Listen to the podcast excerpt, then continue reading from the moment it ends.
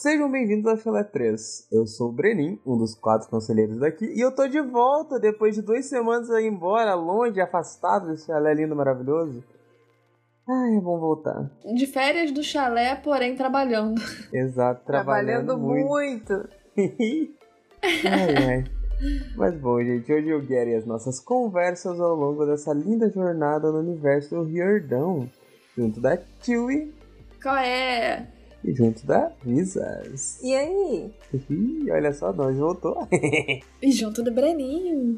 Olha só, salve, gente. Ai, muito bom estar de volta, muito ruim ficar sem gravar. É verdade. Mas hoje seguimos lendo o livro Os Heróis do Olimpo, O Herói Perdido, capítulo 17, Léo, o Leônidas. Leônidas. O Leonilce. Leon. Sabe que Leonida é o nome da minha avó, né? Leonilce? Não, Leonida. Ah, porra. Ah, ainda assim é estranho. É um nome muito fora do comum ainda. Sim. Eu conheci 2 senhoras, vamos chamar de... Umas 2 senhoras reais, elas se chamavam Delícia e... Reais? Tu conheceu 2 senhoras reais? Tu conheceu 2 senhoras falsas? É, tipo... Uma era Delícia e eu lembro que a outra tinha nome de margarina também. Uma era o quê? Dela. Delícia é o nome dela. Ah, tá de sacanagem. Sério, Delícia. Não, tu tá de sacanagem, tu tá brincando comigo, isso não é verdade. É verdade, ah, não, cara, que isso... Eu não mentiria pra você, Tio. Mas avisa, ela era uma delícia. Assim, bem senhorinha mesmo. Tipo, chamava Delícia. E tem que ter a irmã dela, Delírio, amor. É. Ai, eu não lembro o nome da outra. Só lembro que era nome de margarina também. Quali. Quali? Não era Quali. Segue a vida.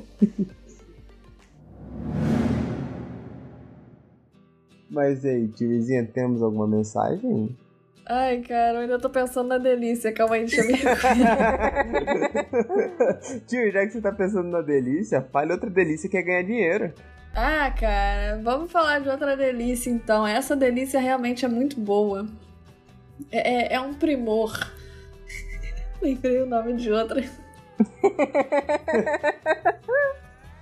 Ai, foi muito ruim, mas foi tão bom. Enfim, foi Clayball. A gente não vai superar isso, ela vai ter que colocar o nome de Saltrão ou Fidandinho, vai ficar de delícia. Oh, vou falar a quarta, foi de qualidade. Nossa. Prosa ruim. Nossa, quase morri. Depois de eu quase morrer aqui, vamos falar de uma outra delícia, então, que não é a senhorinha que a Visas conheceu, a senhora real que a Visas conheceu. Ela fez questão de falar que foi a senhora real. É porque é difícil acreditar que a senhora se chama delícia. Não foi uma NPC. Imagina uma senhora imaginada. Ai, ai, enfim. Bom, do que a gente tá falando? A gente tá falando do nosso PicPay Assinaturas. O nosso PicPay Assinaturas é um projetinho que a gente lançou para vocês conseguirem ajudar a gente mês a mês, mensalmente, com um valor monetário. E como é que funciona o nosso PicPay Assinaturas? Ao clicar no link que a gente tem aqui na descrição do episódio, você vai ser encaminhado para o PicPay. Lá, ele vai apresentar a nossa página do Chalé 3, que a Visas fez com muito amor e carinho. E ele vai funcionar que nem uma assinatura do tipo Netflix, Spotify, e HBO Max, Disney Plus, etc. Você vai entrar, vai escolher a assinatura que você quer, o plano que melhor caiba no seu bolso, no seu coraçãozinho, que você quer. E a gente temos 4 opções, então você vai lá, escolhe qualquer uma, cadastra o seu cartão de crédito, mensalmente será debitado na sua fatura aquele valor escolhido referente àquele plano. Ok? Ok. Bom... Como a gente disse, a gente tem 4 planos previamente definidos, mas caso você queira mandar um dinheirinho, um money que é good nós não have, aí tu pode mandar, tirando desses 4 valores, através do Pix, chalé3contato@gmail.com. Nós aceitamos Pix de 1 centavo, se vocês quiserem mandar, mas a gente também aceita Pix de R$1.000. Então assim... É uma margem grande de Pix que vocês podem fazer pra gente, que vocês podem escolher o valor que vocês querem nos mandar, e esse valor vai ajudar muito a seguir com o projeto do podcast, porque assim a gente consegue pagar artes diferenciadas, igual essa da capa do episódio, que tá muito bonitinha, com a caldinha do Festus, o Léo, as balinhas de menta saindo do cinto, ó como é que ela é bonita. Pausa aí o seu episódio, olha, aprecia essa capa que a gente pagou pra mandar fazer, entendeu? E não é só isso, a gente tem outros custos, e aí seria legal se vocês ajudassem com esse custo. Se não puder ajudar monetariamente, como sempre a gente diz que vocês podem ajudar dando um likezinho, se você tá pelo Spotify, fazendo um comentáriozinho no episódio do Spotify também é bom. Quiser ir lá no nosso Instagram, no Twitter também, curtir, compartilhar também é ótimo, e toda ajuda é bem-vinda. Então, lembrando que a gente também tá fazendo uma outra coisinha, e caso vocês queiram dar uma olhada, nós estamos no nosso Esquenta Peixe Jackson. Como é que tá funcionando o nosso Esquenta Peixe Jackson? O Esquenta é uma preparação pra série. Aqui no podcast a gente está trazendo a cada 15 dias um convidado especial que fale sobre Percy Jackson para debater o episódio da semana aqui com a gente.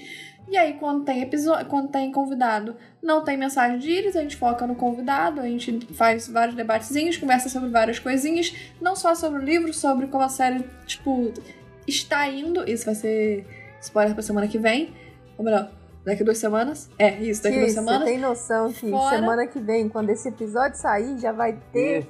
Calma, Visas, tu tá cortando meu link. Tu tá cortando meu link. Tia quieta, calma. É, desculpa. E... Tudo bem. Você é linda, você pode fazer o que você quiser. Eu me perdi.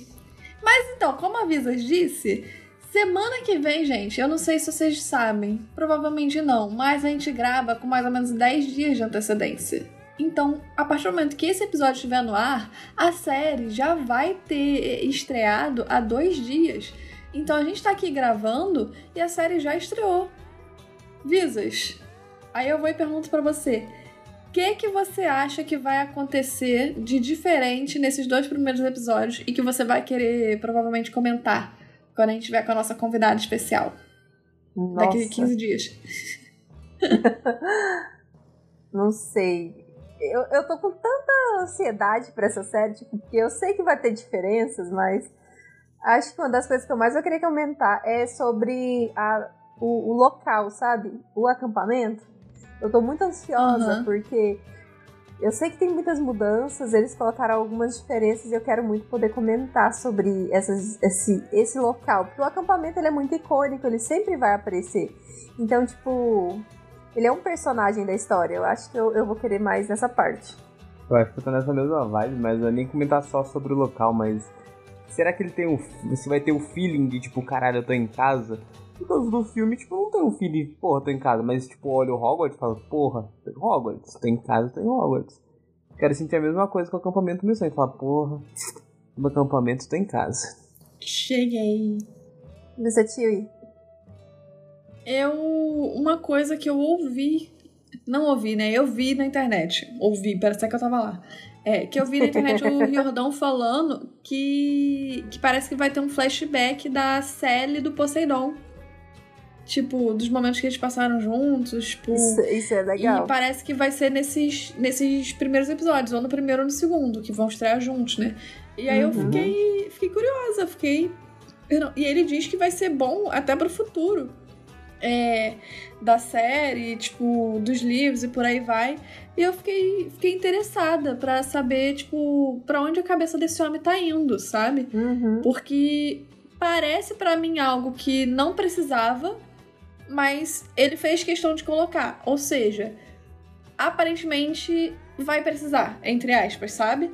E eu fiquei tipo, interessante isso. Tipo, ele... É como se ele estivesse melhorando a história. Tipo, tendo uma segunda chance de melhorar a história, sabe? Talvez ele sentiu falta, sabe? Depois, o livro já tá lançado, não dá pra mais pra colocar esse tipo de coisa. Não vou ficar mexendo. Mas eu gostaria que tivesse. Ou algo que ele escreveu, mas teve que ser cortado, sabe? Então, talvez seja algo do tipo. Me deu a sensação também, em alguns momentos, que ele estivesse alterando algumas coisas pra ficar melhor, até, tipo, pro futuro da série, em questão dos 5 livros e a forma como ele pretende adaptar a série. Sim. Mas é interessante ver, tipo, imagina ver o Poseidon bobão apaixonado pela série, pra gente entender o porquê que ele ama tanto a série e por que esse amor recai tanto sobre o Percy também. Porque dá pra ver que os deuses são emocionadaços com as humanas. O Hades é emocionadaço com a... Tudo gado. Exato. O Zeus é emocionadaço com a senhora Grace. E não, e por exemplo, eu fiquei pensando, sabe no que? A gente não vê o Poseidon, a gente não tem contato com ele, o livro do Ladrão de Raios praticamente inteiro. Só no final, lá no final. Então, eu fiquei pensando, cara, o que mudaria ter o Poseidon sendo apresentado já logo do início? Tipo, desde o início a gente sabendo que ele é gente boa. Porque eu lembro de ler o Ladrão de Raios com 11 anos e pensar... Não sei se ele é gente boa, não sei se ele é legal, não sei se... Porque a gente só ouve falar, a gente não vê, a gente não conhece.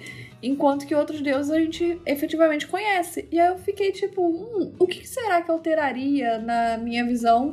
Tipo, ver que Poseidon é um cara bacana, tipo, aparenta ser um deus bacana. E tipo, foi um cara bacana pra Sally. E eu fiquei pensando, uai, talvez eles estão... Tá meio sombria essa sériezinha. Tipo, apesar de ser infantil, tipo, os monstros estão super bem feitos. Tá um arzinho meio, tipo, de terror, com cômico, perigo, com né? Infanto juvenil.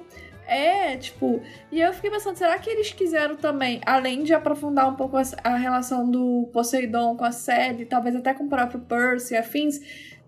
quiseram mostrar logo assim, que o Poseidon era um cara legal para a gente não ficar tanto com o pé atrás a série inteira, tipo, como se o Percy pudesse ter uma âncora, sabe? Eu não sei se talvez um cara legal, mas só para dar um contexto, sabe? Eu não sei se vai ser exatamente no primeiro episódio. Eu sei que tipo teria que ser a Sally contando, mas pode ser uma lembrança do Percy dela falando alguma coisa, sabe? Depois dele falando alguma coisa pra ela. Não sei. Ou pode ser o menino sonho também, né? Que eles vê tudo em sonho no livro. Ele podia ver em sonho também na série, não ia julgar. Também tem um negócio que eu achei seria interessante ele mostrar na série, que é muito fácil mostrar, é que os deuses, eles podem não ser ativamente presentes de falar com os semideuses, mas até o Hermes comenta que eles estão sempre lá vendo o que eles estão fazendo. Então podia mostrar, tipo, o Poseidon passa, tipo, de cantinho na tela, sabe? Tipo, naquela olhada, tipo, um moleque vê que ele tá, tipo, estudando e vaza. Eu fiquei imaginando aqueles vídeos de ET que eu teve no primeiro filme. Exato, tipo, só passa, tipo, não precisa nem ser a aparência dele, passa ele e dá aquele brilhão verde no olho, sabe? Tipo, é o Poseidon. E ele sai. Isso é legal ver isso, porque, tipo, no livro é difícil você fazer isso sem quebrar a história, sem quebrar a narrativa. Mas numa série audiovisual, que você tenha o visual mesmo como apoio, é muito fácil você fazer o Poseidon passar ali no fundo, dar uma olhada, tipo, olha, meu filho tá crescendo bem. E sai. Ele não precisa se falar, tipo, com o moleque, e interagir com o moleque.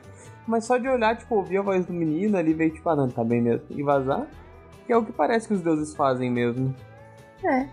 O jeito é esperar, né? Então, né? Sim.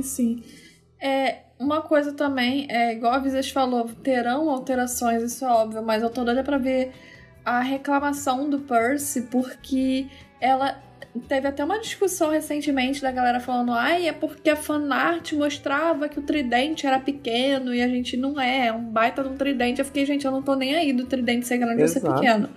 Só que me incomoda muito ser de dia, porque eu queria o tridente brilhando à noite. E não tá então, à noite. Aí eu vou ficar muito chateada. Os jogos eram à noite? Mas será... É à noite. Sim, era depois do jantar. É porque é no final da tarde e aí fica à noite durante os jogos.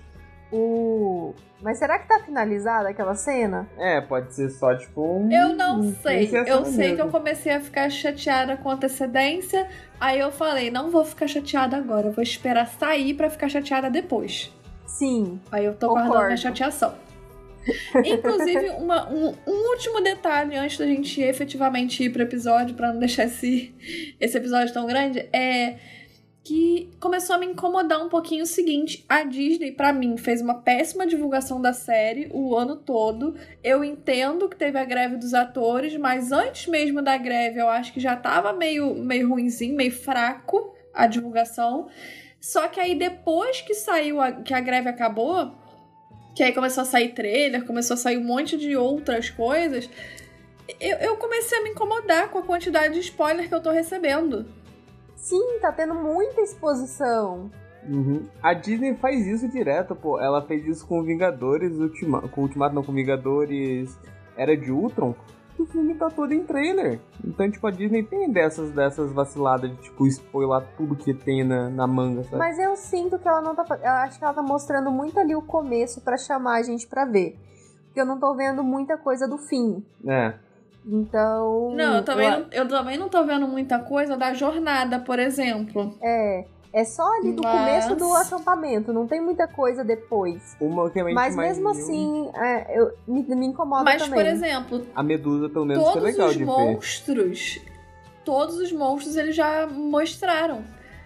Só um ou outro que ficou de fora. Tipo, o Crosta, por exemplo, não foi mostrado. Mas também é uma cena que facilmente pode ser cortada. Mas assim, no geral, tipo, todos os monstros eles mostraram e mostraram com detalhes.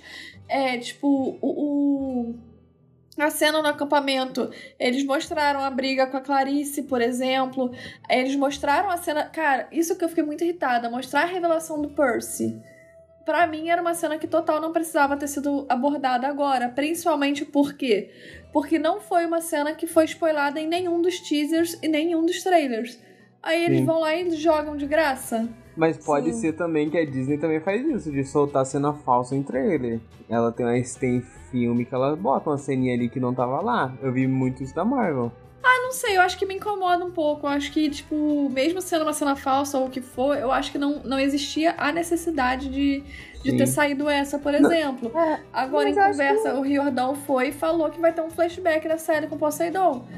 Precisava ter falado? Não precisava. Tipo, faltar uma semana pra série estrear. Tipo, várias outras coisinhas eu fiquei, tipo... Pô, eu sinto que eu já vi pelo menos umas 4 horas de conteúdo, sabe? A série tem, o quê? Umas 8 horas de conteúdo? Eu sinto que metade eu já vi. Entendeu? E uma coisa. Eu chorei com o Riordan falando em português. Nossa, ele falou em português. Ah, eu também, gente. Eu chorei um pouquinho. Mas eu sou bobona, eu choro com tudo. Ah, eu também. Aí ele falou Tio Rick. Quando ele falou Tio Rick, eu falei, puta que pariu, velho. Ah, quando ele falou Tio Rick, eu já tava soluçando visas. Eu não chorei, mas eu fiquei tipo, caralho, quente no coração ver que ele se esforçou pra tentar falar na nossa língua 100%. Não, tipo, botou aquela tradução simultânea falsona. Tipo, ele realmente fez... Não, e o pior, eu vi a galera falando, pô, o tio Rick falando português, Rick Riordan falando português, não sei aquele português. Eu falei, legal. Só que, tipo, eu não lembro se eu tava na rua, eu lembro que, tipo, eu fui e compartilhei nas redes do chalé e tal. E, tipo, não, só que eu não assisti na hora. Uhum. Aí eu parei, cheguei em casa, comecei a assistir, aí eu vi ele aquele comecinho falando em português. Aí eu, maneiro, ele falou, meteu um olá, bom dia, não lembro como é que foi, mas assim, eu só sei que, tipo, passou aquela fase inicial, ele meio que continuou falando português, irmão, caramba. Ele não meteu só um oi, tudo bom, ele tá falando pra caralho. 2 minutos. E ele não calava a boca. E aí, conforme eu fui percebendo isso, foi quando eu comecei a querer chorar. E eu comecei a chorar muito quando ele meteu o tio Rick. Eu já tava soluçando. Porque eu falei, cara, ele meteu um puta de um diálogo. Ele tá quase, tipo, tomando uma cerveja comigo no bar, irmão. E eu assisti, tipo, mais de uma vez esse vídeo. Eu não conseguia parar de assistir. Eu fiquei, tipo, irmão... Enfim.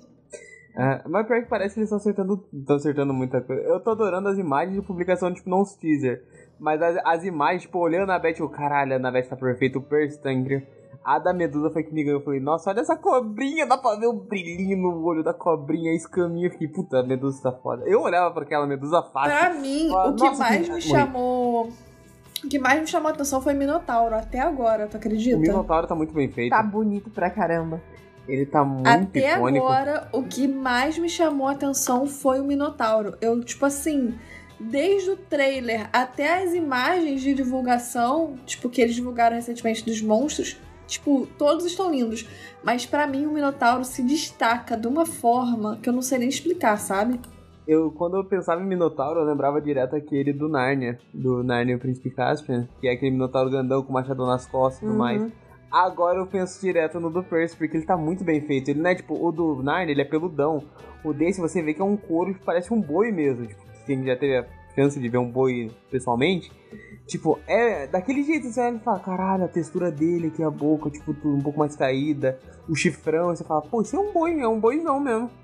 Foi muito foda, puta, tá incrível. Mas Bora seguir, sim, depois nós comenta mais sobre isso. Bora seguir que nós tá babando. Eu sei que eu vou acordar 5 da manhã pra ver os 2 episódios da série antes de ir pro trabalho. Ai, eu também.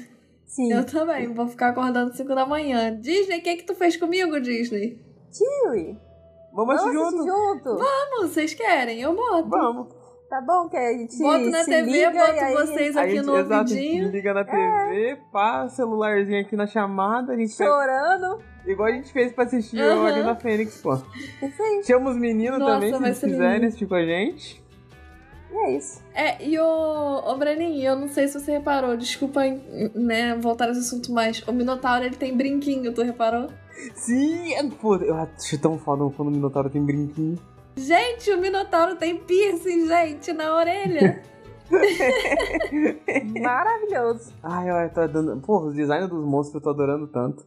Enfim, bom, mas como avisa disse, vamos seguir, senão a gente se perde aqui. Mas assim, esses são os tostões que pra vocês deve ser muito engraçado de estar ouvindo, porque... Vocês já vão ter visto a série.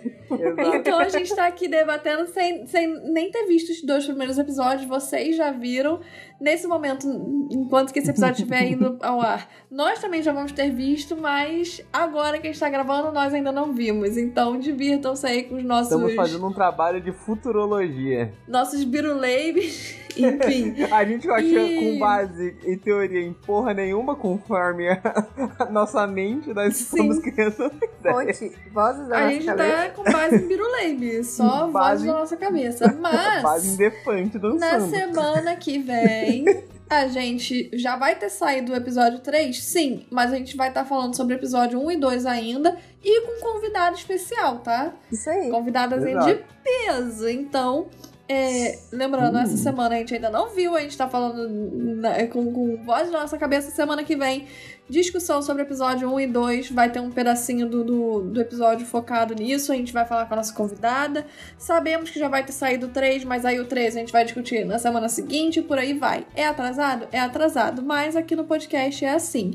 Lá no nosso Instagram, no nosso YouTube, no nosso Twitter, TikTok, essas coisas, a gente provavelmente vai estar falando ao vivo. Então, pra isso, vocês vão precisar estar seguindo a gente. Doidos, malucos. Exatamente.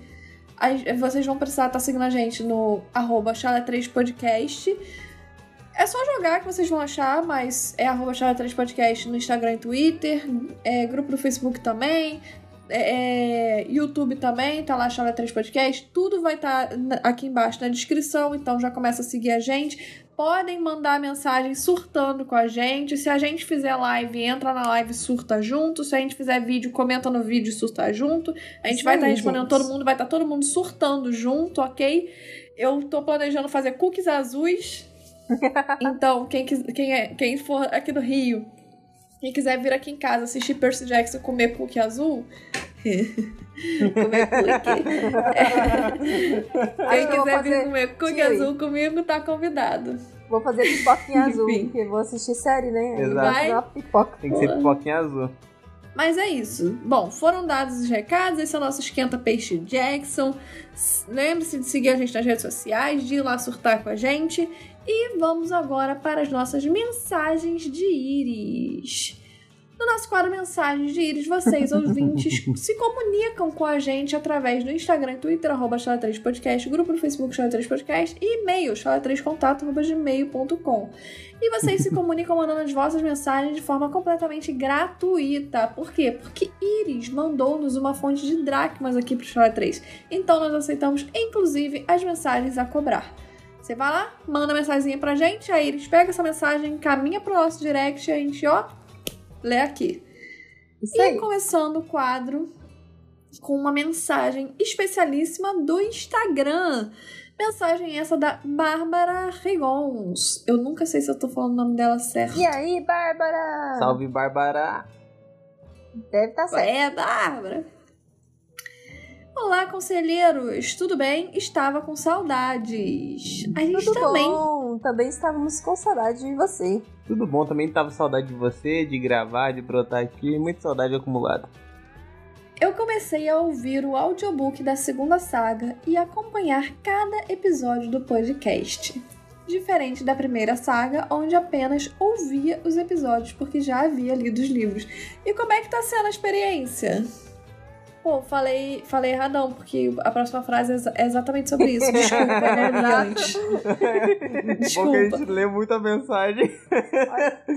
Eu meio que perguntei, mas você já me respondeu, Bárbara, porque a próxima frase da sua mensagem é: estou gostando muito da experiência, apesar do áudio do livro no YouTube é péssimo. Sim, ele é péssimo mesmo. Às vezes é muito triste. Eu ouvi 2 horas pelejando, eu falei, puta que pariu, eu tenho que achar meu livro porque eu vou ler, não consigo não. Eu apanhei. Nossa, é muito ruim. E como é que é? Os comentários, é todo mundo reclamando, e aí tem uma galera falando, calma gente, dá uma chance, o próximo livro é com o nosso narrador que a gente gosta, que não sei o que, que blá. Se eu não me engano, o nome dele é Marcelo Sanches. Marcelo, pô, o que custa tu gravar esse primeiro livro, cara? A gente te implora. Verdade. Mas eu queria muito que o Piratas do Livro voltasse, né? Inclusive, tá voltando. Fica a dica. É, aí, ó. Aí é porque o Piratas tinha áudio muito bom. Eu quero que a gente ache que os Piratas achem os Jogos Vorazes pra eu ouvir. Já tinha. Era um áudio bom? Eu acho que era, ninguém nunca tinha reclamado. Aí eu vou ouvir pelo Piratas. Voltando para a mensagem da Bárbara, ela gostaria de dar outra recomendação muito melhor que o filme do Shazam, que eu assisti, tá? Não achei tão ruim. Eu achei o teaser. Eu achei super ok. Eu achei péssimo, falei, não vou passar do teaser. Do Shazam? É. Eu achei super ok. Eu gostei que tinha lá os era o Minotauro, os Centauro, os sei lá, Tauro. Eu gostei, eu assisti por causa da Bárbara. Não senti que eu perdi meu tempo. Enfim. Tá bom. E ela botou um kkk rindo de nervosa. E não precisa rir de nervosa, não. Eu assisti e eu não reclamei de ter assistido, porque foi bom. Se tivesse sido uma merda, eu teria falado, Bárbara, realmente complicado. Bom, mas... ela continua dizendo: o podcast Noites Gregas é incrível, conta as histórias e narrativas da mitologia grega sobre a visão de diversos autores, como se fosse uma aula de Kiron com a voz de um senhor muito fofo. Já ouvi, realmente é incrível. E a gente já indicou aqui também, né? Já, várias pessoas já mandaram pra gente. Eu já comecei a ouvir, estou super atrasada, mas tô ouvindo, é o que importa. E realmente é incrível. Importa. É tudo muito bem feito, as pesquisazinhas são muito boas e, enfim, lógico, é completamente diferente da gente que joga no Google, é um cara que estuda sobre isso. Mas inclusive me lembrou uma coisa, Bárbara, que nesse momento essa coisa já foi ao ar. É algo que a gente já tava com essa ideia maturando já há alguns bons meses. Na verdade, eu acho que já tem mais de um ano. E que eu lembro que você mesma, falou sobre as aulas de Kiron e tá aí. A gente agora vai ter aula de Kiron em vídeo, começando com as do livro 1. E eu já gravei vídeo pro YouTube, já gravei pras nossas redes. E eu espero que você tenha gostado desse formato diferente, porque é muito complicado, porque aqui no podcast a gente pode simplesmente pegar e ler, porque vocês não estão vendo o que a gente tá lendo. Agora em vídeo, não. E aí eu sou péssima pra decorar, então tem que ter muita edição pro vídeo ficar bom. E eu espero que você tenha gostado de verdade. E mesmo que você não tenha gostado, eu espero que você assista e dê like, tá? Que é muito importante. Bom, mas eu espero de verdade que você tenha gostado. No duro, eu espero que pelo menos alguém goste, porque eu tô odiando. Eu sou uma pessoa muito crítica com as coisas que eu faço. Eu acho que nada nunca tá bom, mas quando a água tá batendo na bunda, eu preciso postar. Está maravilhoso. Vai todo mundo lá curtir, vai comentar e vai mandar beijo pra ti, falar que ela é linda e maravilhosa. Vai estar tudo lindo, vai falar ti maravilhoso, conteúdo maravilhoso, tá tudo maravilhoso. É isso. Pode mentir que eu também aceito, tá, gente? O importante é o que tá escrito, não o sentimento no coração de vocês. Enfim, continuando a mensagem da Bárbara, ela diz: inclusive percebi que os deuses têm muitos aspectos diferentes do que vemos nas sagas através da visão do Rick. Então é muito enriquecedor. Sim, sim, é porque é isso. Realmente a galera, o Rick, ele pega os mitos e ele joga a versão infanto-juvenil, sabe? Então acaba que dos mitos originais, bastante coisa acaba se perdendo, tanto de personalidade quanto até fatos históricos mesmo. E quando eu digo históricos, fatos históricos mitológicos, porque é mitologia. Então não vem falar pra mim fatos históricos, mas nem aconteceu, mimimi, vai te catar. Se vocês não conheciam, pelo amor de Zeus, vão ouvir. Nós já conhecíamos, mas aí fica o recado pra quem não conhece. Beijo para os 4. Ih, são só 3. Beijo pra você. Eu pego também do gringo e guardo no bolso. Beijão. Exato, a gente rouba do gringo. Um beijo, Bárbara. Valeu pela mensagem. Volte sempre. É sempre muito bom receber suas mensagens. Exato, volte sempre. Roubamos do gringo, dividimos em 3. Agora todo mundo tem um beijo e meio. Um beijo em 3/4, na verdade. E é isso. 33% de beijo. 3/4. Ai, ai. Bárbara, muito obrigada. Desculpa aí pelo atraso na sua mensagem, mas foi um prazer recebê-la aqui mais uma vez. E vamos para a próxima mensagem, que agora vai ser mensagem só do e-mail. E o primeiro deles é a da Gabriele Ambrosio, ou Ambrosio. Gabriele Ambrosio. Ela vai falar a respeito na mensagem. E se tem e-mail, tem o quê? Assunto! E esse livro, quando sai, Vidas? E esse livro, Vidas, quando é que sai? Eu também queria saber. Então, né? Também quero saber. Eu também quero saber, amor. Todo mundo quer saber, inclusive eu. Nem eu li ainda, hein? Olha só. Um dia, quem sabe? É que maravilhoso. Às vezes você tá escrevendo alguma coisa, qualquer coisa. Pode ser, tipo, escrevendo a lista de mercado no bloco de notas. Se eu dou aquela olhadinha, sabe, quando você olha por cima do ombro da pessoa pra ver o que tá sendo escrito? Ela fica toda nervosa, toda vermelha, toda... Ai, meu Deus. Eu não gosto que as pessoas ficam vendo eu escrever. É. Por que não?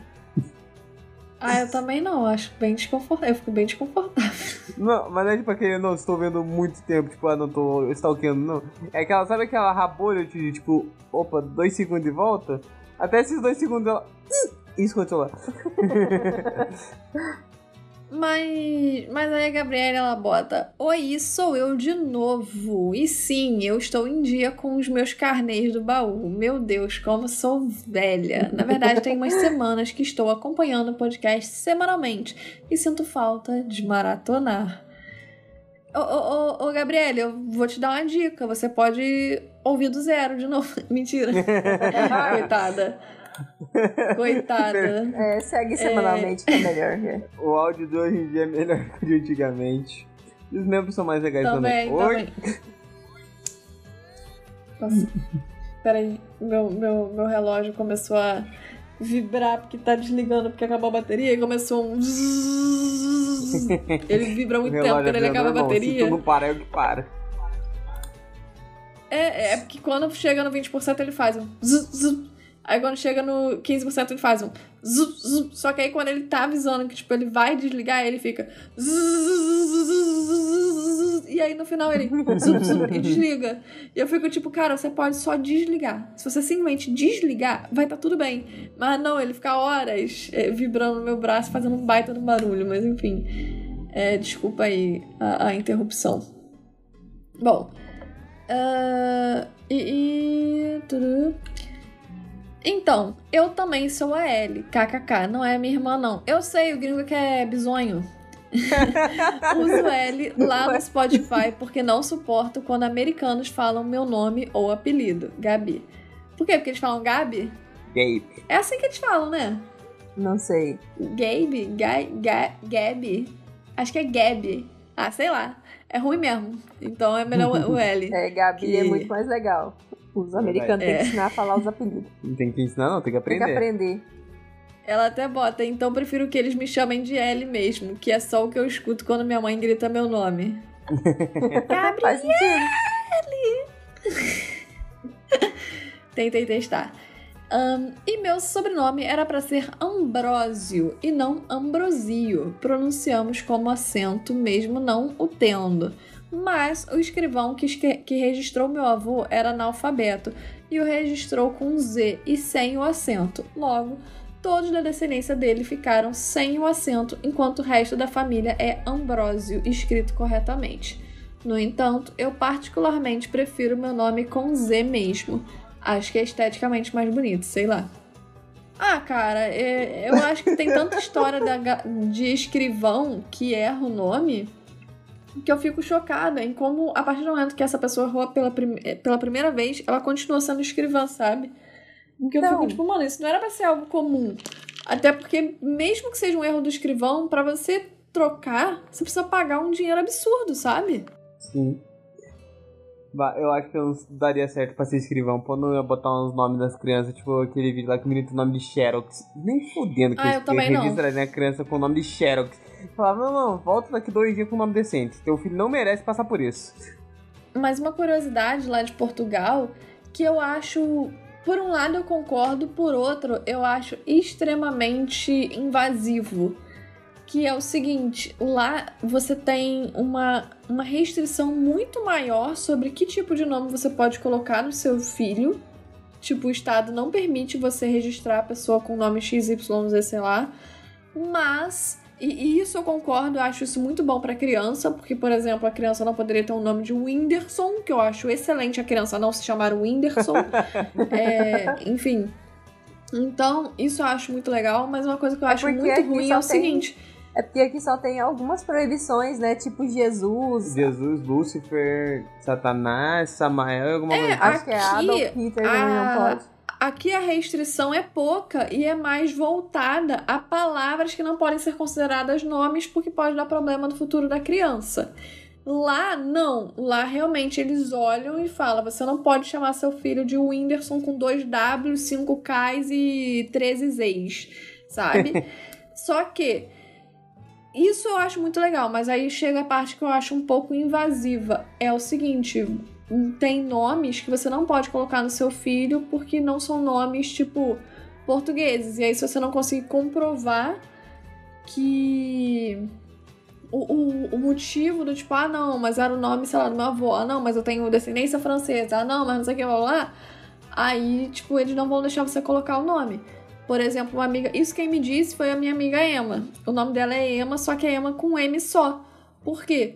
Porque era pra ser Emma com 2 M's, só que o governo português não deixou. Emma com M só é português. Emma com 2 M's é inglês. Aí eles falaram, então não pode. Sabe? Nossa. E eu fiquei tipo, mano... Pelo amor de Deus. Tipo, isso não faz sentido. Isso é um nome. É um nome, tipo, a nível mundial... Tipo, não é um nome específico, sei lá, da Inglaterra ou dos Estados Unidos ou da Austrália. Não, é um nome que já ganhou o mundo inteiro. Sim. Não faz sentido eu não poder registrar minha filha com esse nome, tipo... Mas lá eles não deixam. Então, por exemplo, o meu nome tem HZ, é Tereza com HZ. Por quê? Porque meu pai é idiota. Mas lá em Portugal, não pode. Ia ser sem H, ia ser com S. Que é a forma mais comum de escrever, sabe? E por aí vai, tipo... Então, por um lado, eu acho ok, porque a gente não tem uma criança chamada Whindersson com 2Ws, 3Ks e 13 Zs, mas, por outro lado, tipo, a gente não pode, sei lá, ter um filho e querer botar o nome de... Igual todo mundo tem botado, de Noah. Tem 500 mil crianças nascendo e botando o nome de Noah. Lá em Portugal não ia poder, porque teria que ser Noé. Tá ligado? Uhum. E por aí vai. Então fica aí a curiosidade. Invadivaço, eu acho escroto, né? Porque eu gostaria de nomear meu filho do que eu quisesse, mas com bom senso, claro. Exato. Enfim. Bom, mas seguindo a mensagem da Gabriele, quanto a publicar as fics da Visas seria um prazer enorme, especialmente porque esse foi o tema do meu TCC. Que eu nunca terminei porque tive crises de ansiedade e pânico terríveis no final da faculdade. Sinto muito, de verdade. Sou especialista no assunto de, entre aspas, traduzir uma fanfic para o mundo publicável. Então, quando estiver pronta, é só falar que será um prazer trabalhar com vocês. Eu fui inclusa aqui no vocês? Porque eu não escrevo porra nenhuma, só roteiro. Todo chalafoi, né? O quê? Nesse com vocês, eu acho que todo chalafoi. Aí, ó. Mas é mais voltado pra avisos, né? Bom, bora agilizar essa escrita para podermos publicar isso logo. Bora, Visas! Vamos que vamos! Vamos ver. Virar escritora, amor. Imagina que coisa incrível. Você olha só. Escritora. Ia ser legal, né? Eu só digo uma coisa, Ellie. Eu vou continuar enchendo o saco da Visas, porque eu quero ler esse livro logo. Eu quero ter ele em mãos, que eu não gosto de Kindle. Eu imprimo ele e te mando por correio, Ti. Por favor. Bom, amo Magnus Chase e é minha série preferida do Tio Rick, especialmente porque morro com Malex, o chip da minha vida logo depois de Malek. Um abraço e um queijo para todos. Cara, Magnus Chase é incrível. Malek, eu gosto também. Malek, eu também gosto. Então, assim, tu tá de parabéns. E aí eu vou terminar o seu e-mail que você botou todas as cores de coração possíveis e termina com: e viva os LGTVs. Viva os LGTVs. Viva os LGTV. Feliz Viva Natal LGTV. Pra vocês, LGTVs, héteros, um abraço cis, pra você, etc, Gabi. O que tem a ver. Um abraço pra você, Gabi, um queijo pra você também. E quem sabe se essa história não aparece por aí, que é dia desse, a gente publica esse negócio. Um abraço, um beijo, eu vou encher o saco dela até ela te mandar. O próximo e-mail é da nossa queridíssima Ju. Esse e-mail tem o quê? Assunto... minha reclamação. Entre parênteses, não é nesse sentido que vocês estão achando. É que é falar. Olha que só. O saque do chalé é outro e-mail. Vou ser bem direta. Sempre vejo Tio e Visas falando que são filhas de Atena. E eu me peguei me perguntando, sou filha de quem? Daí procurei uns testes na internet e só achei coisa não oficial, como o teste do BuzzFeed. E eu acho que teste de paternidade/maternidade é uma coisa muito séria para deixar o BuzzFeed responder. Então, queria saber de vocês. Existe algum site oficial para fazer meu teste? Ou vocês definiram seu parentesco divino pelo que vocês acham mesmo? Visas, quer começar respondendo? Então, nos primórdios, assim, da época que eu fiz os testes, eu não faço ideia de onde eu fiz. E deu filho de Atena. Então, tipo, eu fiz mais de um lugar e deu filho de Atena e eu me reconheço muito como filha de Atena, apesar de que hoje eu gosto muito de... Nossa Senhora, o nome me fugiu completamente. Do que ele é Deus? Da magia. Da Hecate? Hecate. Eu acabo me identificando muito com Hecate, mas ainda sou filha de Atena dentro do meu coraçãozinho e eu acredito que é tipo as casas de Hogwarts, você pode até fazer um teste e tudo mais pra saber onde é a sua casa, mas é o local onde você mais se encaixa, onde você acha que vai ser um lugar melhor pra você. Então, tipo, você pode até fazer um teste pra você ter uma ideia ou alguma coisa do tipo. Mas muitos desses testes você vai acabar influenciando o próprio teste com as respostas que você vai dar. Então, acaba que é mais uma coisa de espírito do que, tipo, eu me sinto confortável nesse chalé e pra mim esse é o meu. Então, é isso pra mim. Eu enxerguei a lógica, sou filho da puta. Hades, acabou. É, amor. Não é porque eu fiz 72 testes, deu Hades em todos. Eu falei, pô, gente boa, trevoso, não gosta de pessoas? Não vejo nada contra. Ah, cara, eu acho que foi tipo assim, falando de mim agora. Minha questão foi, eu era muito novinha quando eu li pela primeira vez e, tipo, bem nos primórdios da internet. E naquela época, a única coisa oficial que tinha era o site de Harry Potter. E aí lá tinha um negócio de teste, né? Pra você ser selecionado pra casa de Hogwarts e tal. Só que era tudo em inglês, eu não sabia inglês. Então, assim, eu fiz, aí deu, sei lá, Grifinória, e eu ignorei, mas falei, não, quando eu souber o que eu tô lendo e o que eu tô respondendo, eu faço de novo. Mas, nesse momento foram surgindo, isso eu tô falando de coisas oficiais, nesse momento foram surgindo outras coisas oficiais de outras sagas, né, digamos assim. Inclusive, um DVD de Percy Jackson, do Ladrão de Raios, do filme, tinha um teste que pode ser chamado de teste oficial porque vinha no DVD, sabe? E fazendo esse teste deu 500 mil vezes Atena, deu 500, tipo, sei lá, 1000 vezes Poseidon, 1000 vezes Hades, e aí ficava meio que variando nisso, mas majoritariamente dava Atena.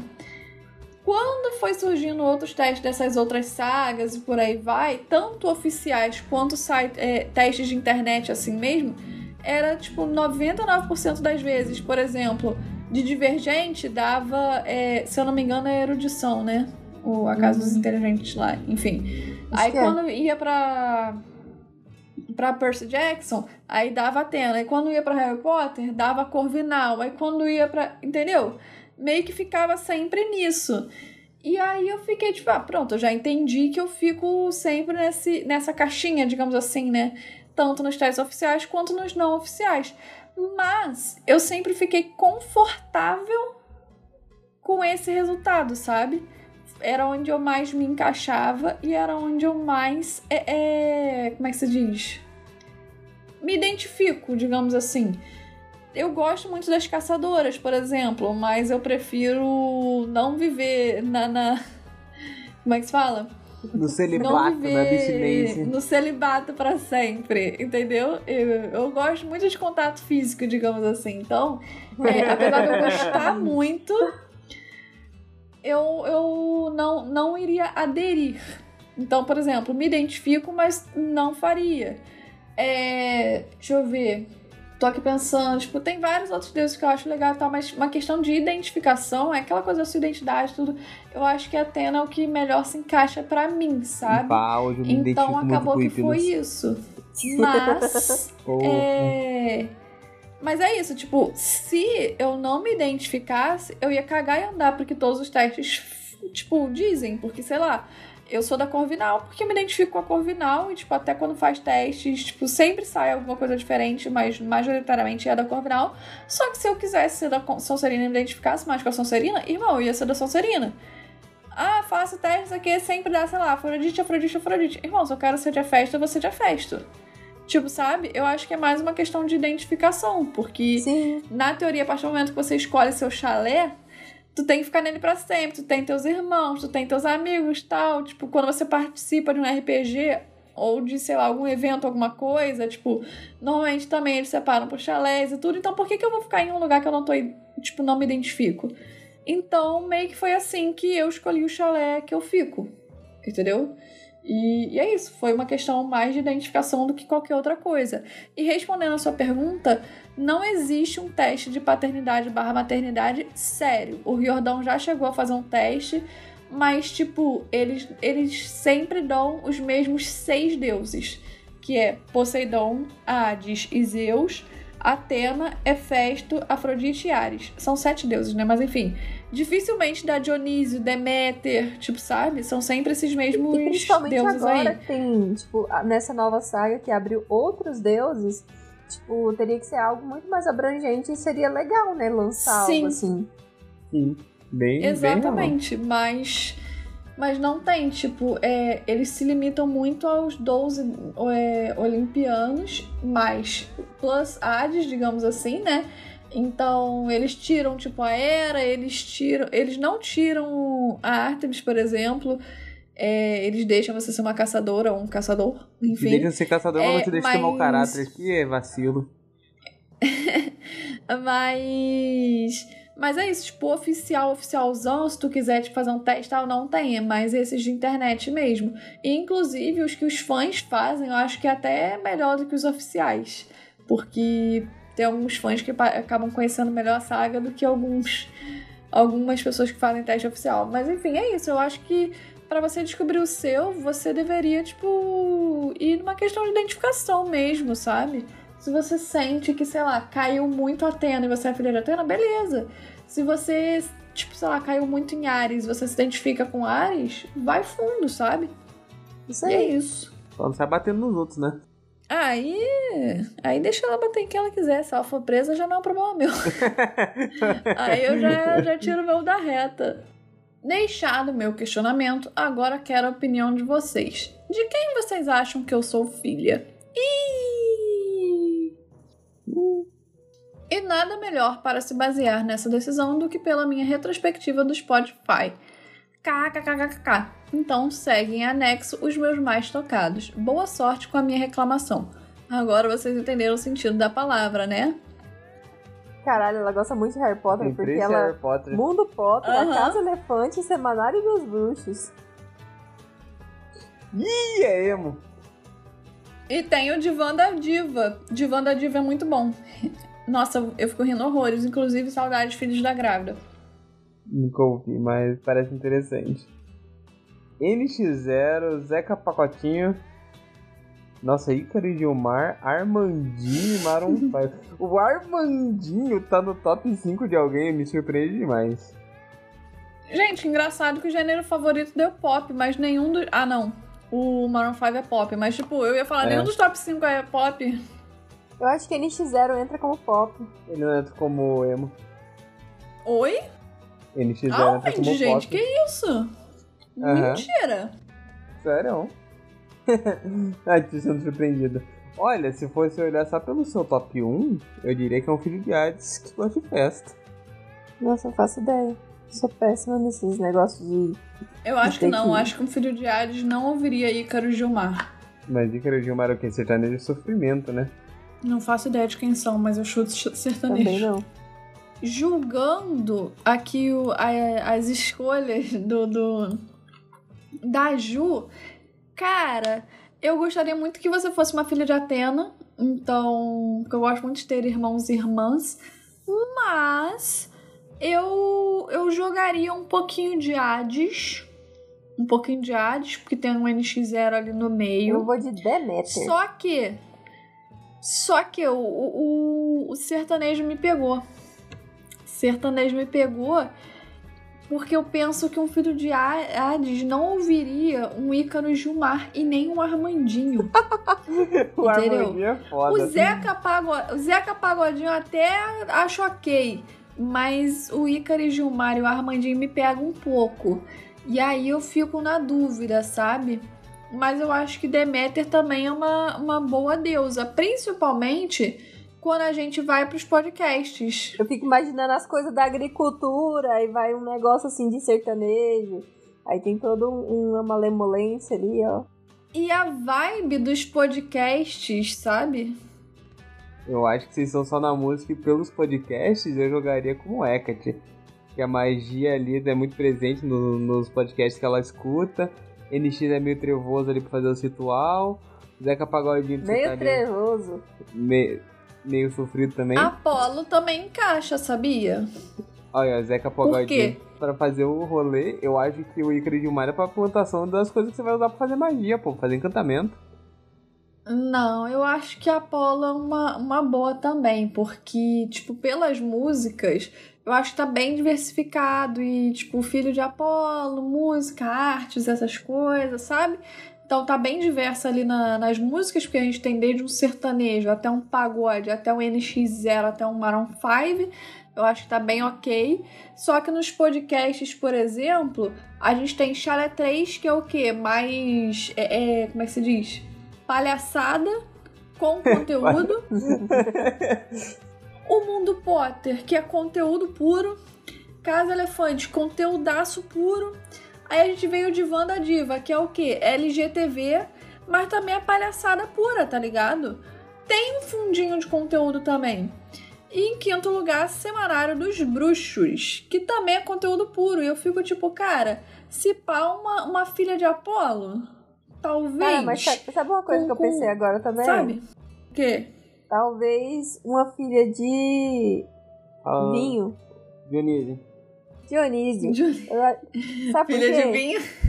O meu nome tá difícil. Os nomes tá difícil hoje. Mas eu falo porque, tipo, tem muito uma vibe de algumas festinhas aqui na parte de música dela. Então, sei lá, eu tô... Amor, filho de vinho é acidente, amor. Filho de vinho, a pessoa bebeu demais e esqueceu da proteção. À toa. Vai ser assim que a vizinhas vai ser feita. Não vai ter bebida, não. Vai ser... 100% vontade. É. Queremos o nosso neném. Enfim, bom. A Ju termina com: falando sério agora, estou há um tempo pra perguntar isso pra vocês, grandes especialistas, mas sabia que não teriam muito no que se basear com essa retrospectiva. Eu achei perfeito, porque meu gosto musical mostrou muito o caos que eu sou. Hahaha, um big beijo e Feliz Natal e Ano Novo, galerinha. Feliz Natal, Feliz Ano Novo, e a gente não te ajudou em nada. Exato, um beijo pra você, Feliz O seu Natal. Presente de Natal é um belo nada. Eu acho incrível que ela nos chamou de grandes especialistas. Você viu? Porra, especialista em porra nenhuma. É, claro. Pô, a gente deu um monte de opção pra ela. A gente é coach. Exato. Ai, cara. Topíssimas. Desculpa aí, Ju. A gente não presta. A gente só presta pra falar besteira. Quando é coisa séria, assim. Quando você decidir que filha de quem você é, manda pra gente. Exato. Exatamente. Mas segue seu coração. Isso aí. Não segue, não. Seja filha de Atena. Um beijo. Se cuida. Aquele abraço. Um beijo, Ju. Desculpa aí qualquer coisa. E o próximo e-mail é do DK. Se tem e-mail, tem o quê? Assunto. E esse assunto, se preparem que eu vou gritar, porque ele colocou em caps lock. Ai, meu Deus, como vocês são fodas! Obrigado, eu sei. Olha só. E aí, Cherry visitas Guilherme e Bruninho. Todos bem. Guilherme não veio hoje. É. Guilherme hoje ficou faltando. Chama ele de Guilhermo, porque ele é gringo. Guilhermo dá um ar mais exótico. Guilherme Del Toro. Guilherme é um nome exótico? Guilhermo Del Toro. Bom, aqui fala o DK do passado, do episódio 122 mais especificamente, do dia 30 de novembro. Por que tantas informações? Porque faltam 20 dias para a série! Mentira, DK! Falta uma semana para a série, enquanto que está gravando, mas quando esse episódio for ao ar, a série já vai ter estreado há 2 fucking dias. Vai estar incrível. Tradução: reler Percy do primeiro ao último enquanto maratonava novamente o chalezinho. E caramba, como vocês são fodas. No meio disso tudo, vocês ainda estão fazendo o Esquenta Peixe Jackson, o que particularmente estou achando incrível, como esses convidados são maravilhosos. Entre parênteses, Isa, te amo. Ai, cara, eu tô muito feliz que vocês estão gostando. Vamos passar pra ela depois a mensagem. Fala, Isa, mandaram mensagem pra tu. Tô muito feliz que vocês estão gostando, porque tá dando um trabalhão. E aí, se vocês estivessem odiando, eu ia estar muito triste. Mas, como vocês estão amando, eu estou feliz para um caramba. E toda vez que tem convidado, vocês estão indo lá no Spotify, estão comentando. Isso é muito legal pra gente e pro convidado também. Porque aí a galera fica feliz que vocês gostaram. E a gente fica feliz também. É verdade. Voltando ao livro, cara, como eu odeio a Piper. Sério, essa era a frase que mais usava lendo. Odeio as explosões de poderes, a história dela, ela com Jason, ela com a Annabeth. Odiava ela tanto que uma das minhas senhas de telefone era: odeio a Piper, caralho. Caralho. KKKKK. Mas não consigo. Pô, cara, tá todo mundo fazendo revisionismo. Um revisionismo histórico com a Piper. E a. O DK tá só atacando mais hate, tá ligado? O DK, não, eu achei... nunca errou que joga a primeira pedra. O DK jogando lá de cima no monte, aquela pedra que... é difícil porque vive subindo caindo. O DK empurrando a Piper do Monte Olimpo. Exato. Ela lança um Teaser Sparta no peito da Piper. Ai, cara. Assim, Odeka, vou ser muito sincera aqui contigo. Vou abrir meu coração. Eu achei que eu ia receber muitas mensagens parecidas com essa desde o início da temporada. E a gente, inclusive, recebeu algumas mensagens parecidas com essa antes mesmo de começar a temporada, ao longo desses últimos 3 anos. Mas desde que começou a temporada e a nossa opinião da Piper começou a mudar, eu acho que as pessoas começaram a analisar melhor a Piper e a opinião da galera também começou a mudar. Só que aí, veio esse teu e-mail com o pé na porta e superou todos os e-mails que eu achei que eu fosse receber. Não, né? E talvez seja escroto da minha parte, mas eu vou dizer que eu fiquei feliz, porque eu fiquei tipo, nossa, mas não saudade tem ninguém de Ana Piper. Eu acho que foi bem sintetizado. Tudo que tem de ruim que o Riordan escreve na Piper foi muito bem sintetizado nas frases. Eu odeio a explosão de poder, odeio ela com o Jason, odeio ela com a Pet, odeio ela. Sim, mas ó, eu acho que tá tudo bem. E não é porque eu no momento não estou odiando a Piper que eu vou falar, ah, DK, não faça isso, ela é legal. Mentira, odeio o que você quiser, meu bem. Ainda mais não sendo uma pessoa real, tá à vontade pra odiar. Quando chegar na Meg, eu vou odiar a Meg pior do que isso. Não, e sem falar que, tipo, tem vários momentos que a Piper é chata pra cacete, então tá tudo bem. Exato, ela tá sendo legal agora. A gente não terminou o livro ainda. Tem isso. Ai, ai, cara, enfim. Bom, continuando o e-mail do DK. E olha que mal tinha contato com os comentários dos outros sobre ela, mas hoje vejo que era só porque ela faz algo top e fala do Jason em seguida. Sim, sim, é isso. É triste, mas é isso. Enfim, acontece, é sobre isso, mas não também não gosto do Léo. Tipo, não tanto. Ele era muito escroto com aquele outro herói lá que vocês já conhecem. Mas ele é muito engraçado e a história de vida é top. Sofrida. Sim, sim, ele... É aquilo, né? Tipo, eu acho que pra uma pessoa ser mais real...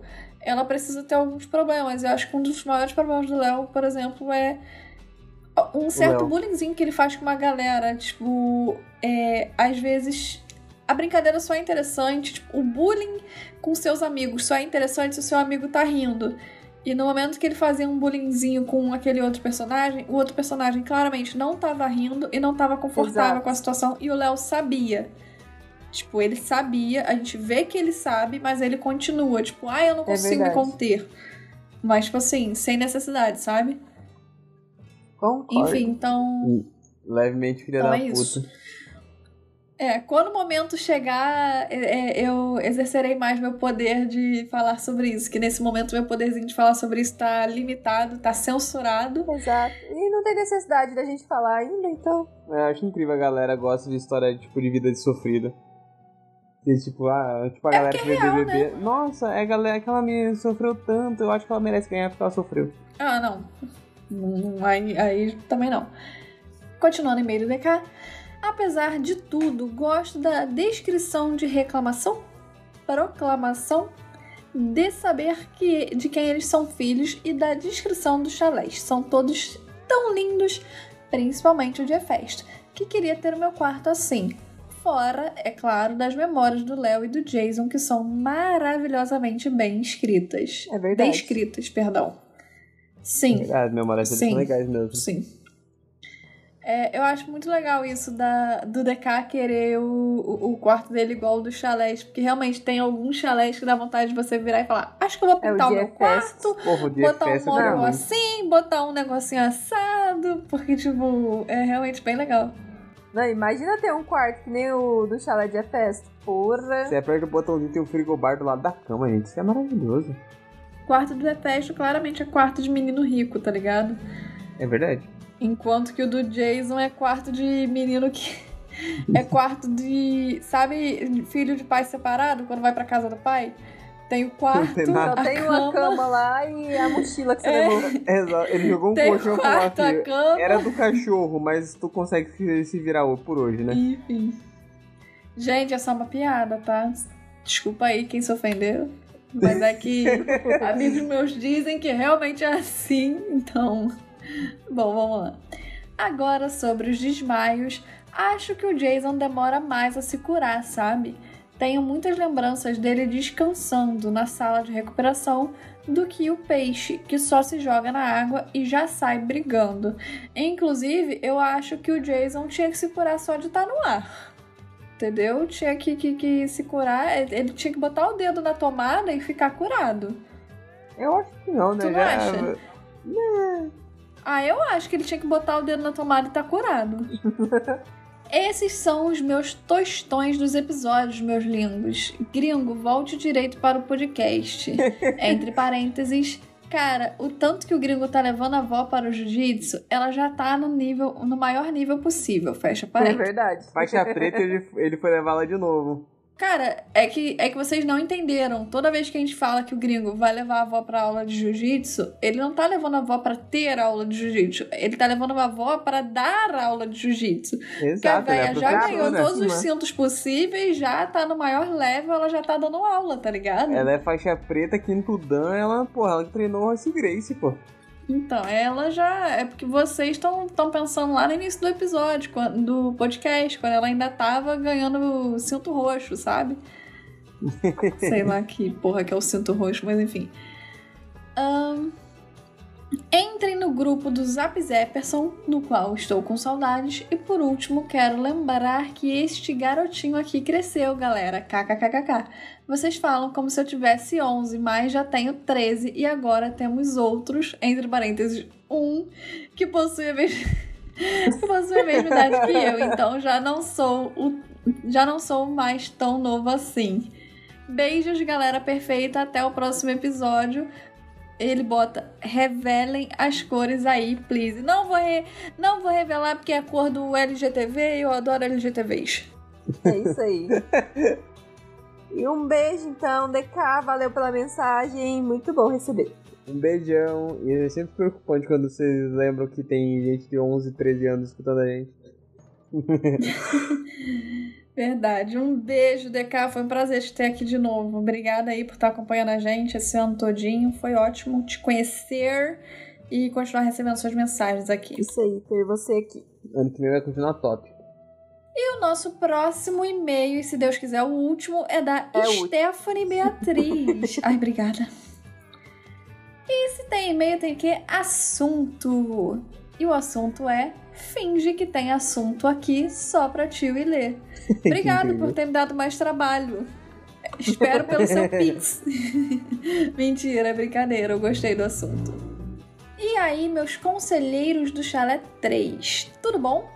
Espero que estejam todos bem. Empolgados para a série? Irmão, se tu ouviu os primeiros 20 minutos do podcast, você consegue perceber que a gente tá... Que cano de alegria. No gás. Exato. Tamo aqui, porra, quase indo lá bater na porta do Riordan e falar: libera isso aí mais cedo pra nós. Libera uma cabine de imprensa especial pra gente, ó. Inclusive, posso falar uma coisa, nada a ver com nada, mas eu vou falar mesmo assim?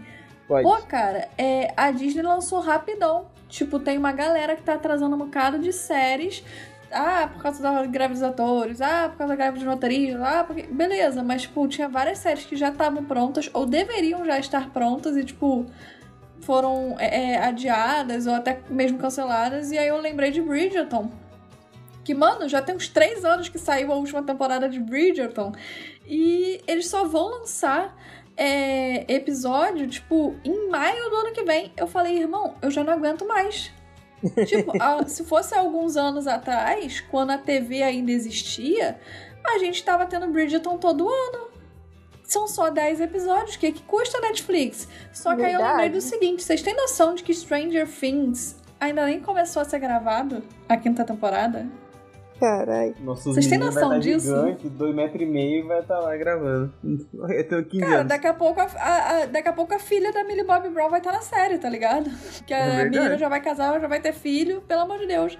Enfim, e aí eu fiquei pensando nisso, eu fiquei, nossa, a gente tá com uma mão muito boa em Percy Jackson, em questão de tempo, porque tava pra ser lançado só pra 2024 e do nada, pum, a série já tá aí.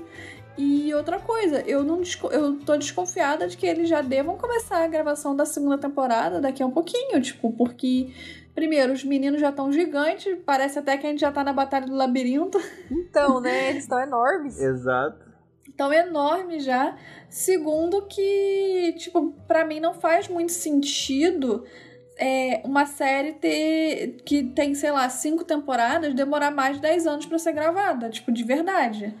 Pra mim, eles tinham que gravar, tipo, um ano sim, ano não, no máximo dos máximos, sabe? Então, e eu acho que vai ser assim que vai acontecer. Porque se for ano sim, ano não, a gente vai ter 5 temporadas em 10 anos, o que eu já acho que é muito. Mas, sim, se a gente for um pouquinho mais rápido, ter, sei lá, em 7 anos, 5 temporadas, 8 anos, 5 temporadas, eu já acho mais ok. E acho possível. E eu acho que a gente vai ter, tipo, pelo menos um ano e meio no máximo de diferença entre uma temporada ou outra. Eu acho que a gente tá indo muito bem com Percy Jackson quando a gente faz esse comparativo com outras séries. Enfim. Verdade. A minha alegria é que Percy Jackson não vai ser lançado na Netflix, vai ser lançado em uma plataforma que lança episódio a episódio. Maratonar mata muito a série. Eu tenho a impressão que se é maratona, ela vive uma semana e morre. Pô, cara, além de ter isso, é uma questão de que você acaba não... Eu, pelo menos, gosto, quando a série é boa, eu gosto de assistir semana a semana, porque você tem aquela semana inteira pra discutir aquele episódio com seus amigos, ver o seu influencer favorito dissecando a série, por aí vai. Porque agora, quando é uma série, tipo, ruim, sendo lançado episódio a episódio, eu não aguento, sabe? Eu dropo. Eu espero lançar todos os episódios pra depois ver, porque é meio que isso. Mas como o Percy Jackson é uma série boa, eu acho que ser lançada semana a semana é a melhor coisa que tem, porque assim eu tenho mais tempo de discutir com os meus amigos, por exemplo, de discutir com vocês aqui do chalé e por aí vai. O louco nem lançou ainda, tio, já tá... É uma série boa? Cara, só pelo trailer dá pra ver que é uma série boa. Eu acho muito difícil queimar minha língua, mas enfim. Mas enfim, Stephanie... a gente respondeu de novo o seu empolgados pra série, apesar de a gente já ter falado bastante no início desse episódio, a gente falou aqui mais um pouquinho, então eu espero que você tenha tido a sua pergunta respondida de forma satisfatória. E, bom, continuando o e-mail da Stephanie, ela diz aqui: sou eu, a menina do passado, kkkk. Confesso que tive que fazer uma viagem para o futuro, pois quis muito ouvir vocês lendo minha mensagem. Ah, que fofa! Caralho, dark. É porque eu acho que eu mandei pra ela quando saiu. Uhum. Só queria avisar aqui que vocês fizeram parte da minha retrospectiva do Spotify. Vou mandar a foto que não me deixa mentir. Ouvi vocês durante 1847 minutos. Já podemos nos considerar amigos? Com certeza. Desde que você apertou o botão seguir, eu já sou sua amiga. Eu fico fazendo... Como é que é aquele nome? É... Quando a pessoa dorme e tem não sei o que espiritual. Como é que é que a galera fala? Essa galera que é bruxa. Ah, não sei o que é astral. Ah, lembrei. Fica fazendo projeção astral. Eu fico no meu sonho fazendo projeção astral pra ver você dormindo. De tua amiga que a gente é, Stephanie. Caralho, que stalker. Aham, pra tu ver. Às vezes eu faço isso com a Visas também. Mas agora que vocês moram juntos eu tenho medo. Ela liga pra Iris, aí ela faz a chamada e você fica lá observando a pessoa. Eu fico imaginando a Iris, tipo, tá indo lá, recebeu... Ah, fulano tá ligando, deixa eu ver. Aí olha pro ciclano, o ciclano tá, tipo, sei lá, no banho. Aí fala, ih, melhor não. Fala, ih, não deu pra comentar não, não achei, não sei onde tá. Liga mais tarde, tá ligado? Mas aí, tipo, a Iris tem que olhar, sabe? Ela precisa olhar pra saber se tá ocupado, se não tá. Então olha cada coisa que a Iris vê. As pessoas podem até não ver, porque a Iris pode não completar a chamada, mas que a Iris vê, ela vê. Sim. Enfim, de bunda que a Iris não vê por aí, né? Conheci vocês esse ano e já considero pacas, kkkk. Tava procurando uns podcasts sobre livros e joguei no search do Spotify Percy Jackson e apareceu vocês. Finalmente, porque no início eu era doida pra jogar Percy Jackson aparecer a gente, nunca aparecia. Mas aí agora já aparece, eu já fico feliz. Bom, salvei, mas quando vi o tamanho dos episódios, achei que era audiobook. Minha filha é maior do que audiobook. Ouvi o episódio 0 a caminho do trabalho e amei a proposta. E amei a voz do gringo também. Kkkk. Ah, muito bom. E coitado de ter ouvido o episódio 0, ele é muito ruim. Mas fico feliz que vocês tenham gostado da proposta e tenham gostado da gente. Zero. Mas sim, que bom que pelo menos chamou a atenção dela pra ela ouvir. Não, eu gostei dela ter gostado da proposta em si e ter, tipo, ouvido a gente. Entrado nesse barco. É. Passei só pra avisar isso mesmo e que já cheguei na maldição do Titã, o maioral. Tô ansiosa pelos próximos episódios. Beijos e abraços e até a próxima viagem do passado. PS, caraca, o Brenin foi promovido, que isso? PS2, o grupo do Zap ainda existe? Existe. Mensagem 2, esqueci de mandar o anexo. Muito bom, eu faço isso direto. Eu fui promovido na base da insistência e fui promovido a noivo também. É verdade. É verdade. E daqui uns 3 episódios já vai ser marido, hein, gente? Fica aí o spoiler. É verdade, daqui uns 3 episódios vai ser maridão. Gente, vocês vão casar enquanto que a série tá rolando. É verdade. Aí tem que casar azul, amor. Cara, nossa, abrindo a imagem dela aqui agora, eu só pensei uma coisa. Ela ouviu 1847 minutos e ficou no top 13% de fãs. E imagina a galera que ficou, sei lá, no 1%. Então, né? Imagina quantos minutos. Mano... É muita coisa, caraca. É muita coisa, 1000 minutos, 13% dos fãs, caralho. Verdade. Nossa, gente, vocês devem gostar de ouvir besteira mesmo. Mas eu falo isso com amor no coração, porque eu penso que se eu não fizesse parte do Chalé 3, esse claramente seria um podcast que eu ouviria. Então eu falo isso, mas eu falo com jeitinho. Falando assim, né, eu não participava do Chalé 3, eu ouvia pro Chalé 3, né? É verdade. É nosso primeiro ouvinte a mandar mensagem. Bom, Stephanie... Um beijo, Beatriz. Ó, um beijo. Um beijo. É Stephanie. Foi um beijo, muito Stephanie. Bom te ver. Adorei o bug da vida. Foi muito bom te ver aqui de novo. É porque a Stephanie Beatriz andou tão errada. Nome composto é difícil mesmo, acontece. Não, eu entendi. Só que eu adorei ver o seu bug de ficar Stephanie, Beatriz, Stephanie. E eu, cara, é o meu nome, tá tudo bem, vida. Juliana, meu pai, é seu pai. Romero Brito.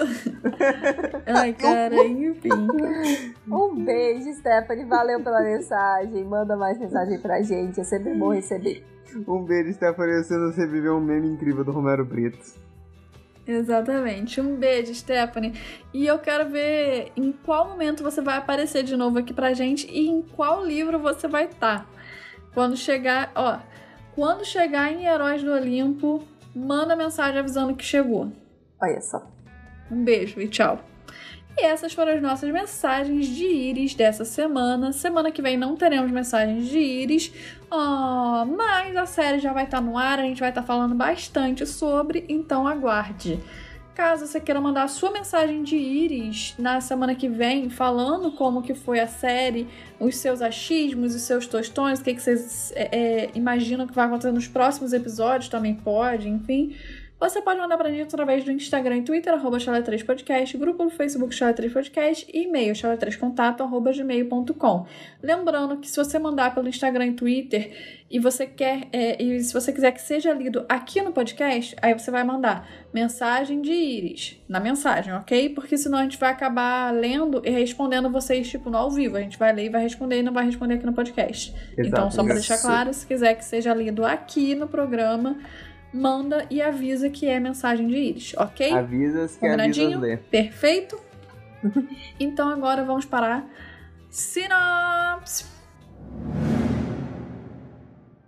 Conversas durante um voo de dragão. Nossos aspirantes a heróis estão planejando os próximos passos e chegando a algumas conclusões. Adoro aspirante a herói. É tipo, não, só aspirante a herói que faz. Tem que ser herói. Porque eu ainda não é herói, né, então. Eu tiro gato de árvore, eu ajudo o idoso a atravessar a rua. Sou aspirante.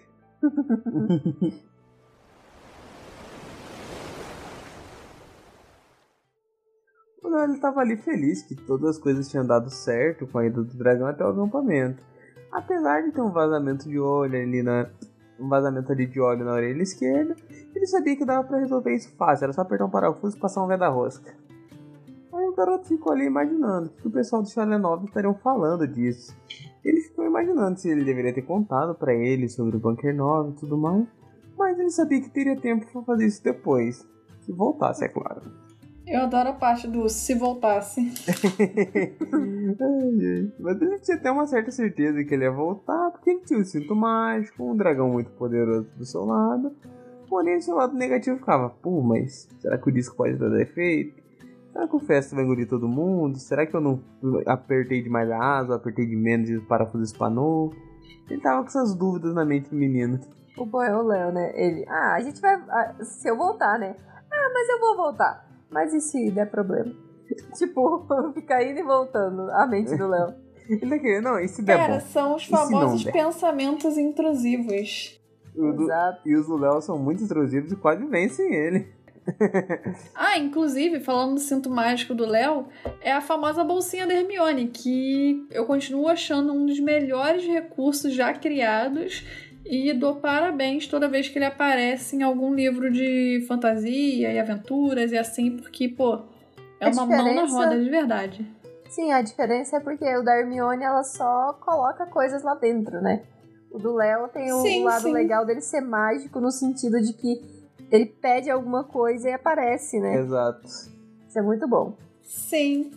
E uma coisa que é boa também é que, por exemplo, o da Hermione, ela pode botar tudo que ela quiser lá dentro. E a hora que ela quiser, ela vai tirar dali de dentro. Mas se ela não colocou lá dentro, ela não consegue tirar. Tipo, isso é o peso contra, sabe? Pra deixar equilíbrio. E a bolsinha do Léo, né? O cinto do Léo é o quê?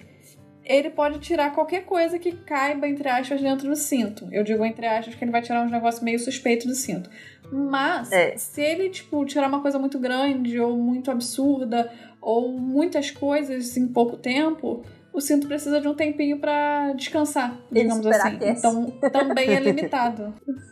Faz sentido, porque, tipo, senão ele vai poder tirar o mundo inteiro de dentro desse cinto. Isso então tem que ter uma limitaçãozinha. Sim. Exato. Ia ser tipo o Chapeuzinho do Presto no Caverna do Dragão. Toda hora tira um negócio lá dentro. Nunca muito útil, mas sempre tira alguma coisa lá de dentro. E isso é o que faz ser mais, entre aspas, credível.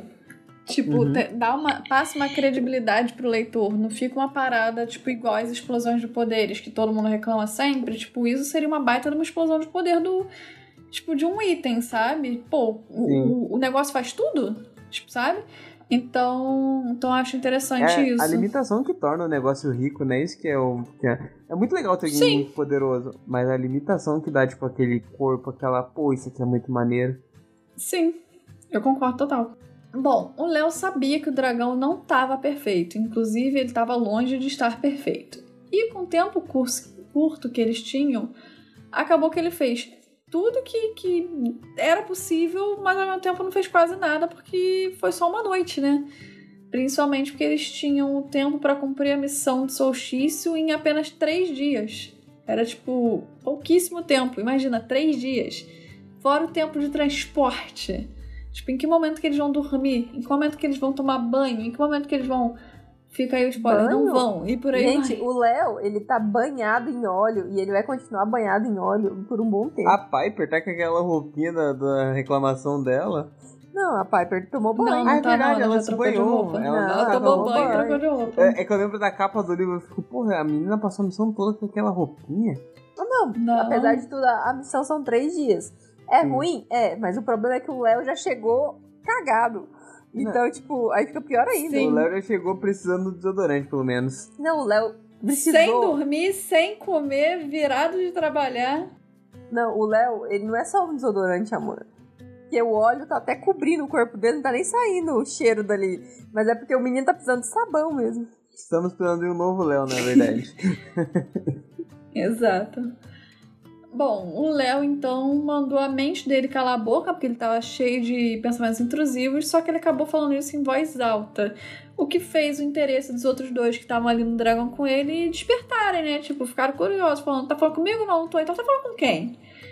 Porque aí eles começaram a se preocupar, porque era ele que tava pilotando o dragão, aí tu fica, o cara que tá pilotando o dragão tá falando sozinho? O que eu faço, sabe? E...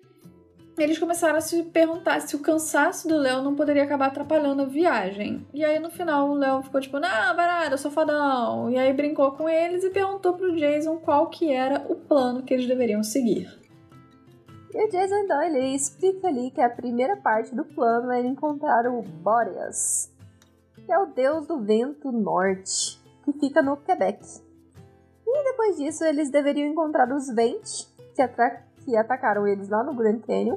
Nessa hora o Léo até fala pra eles começarem a chamar eles de espíritos da tempestade, porque ele acha Vente um nome muito esquisito.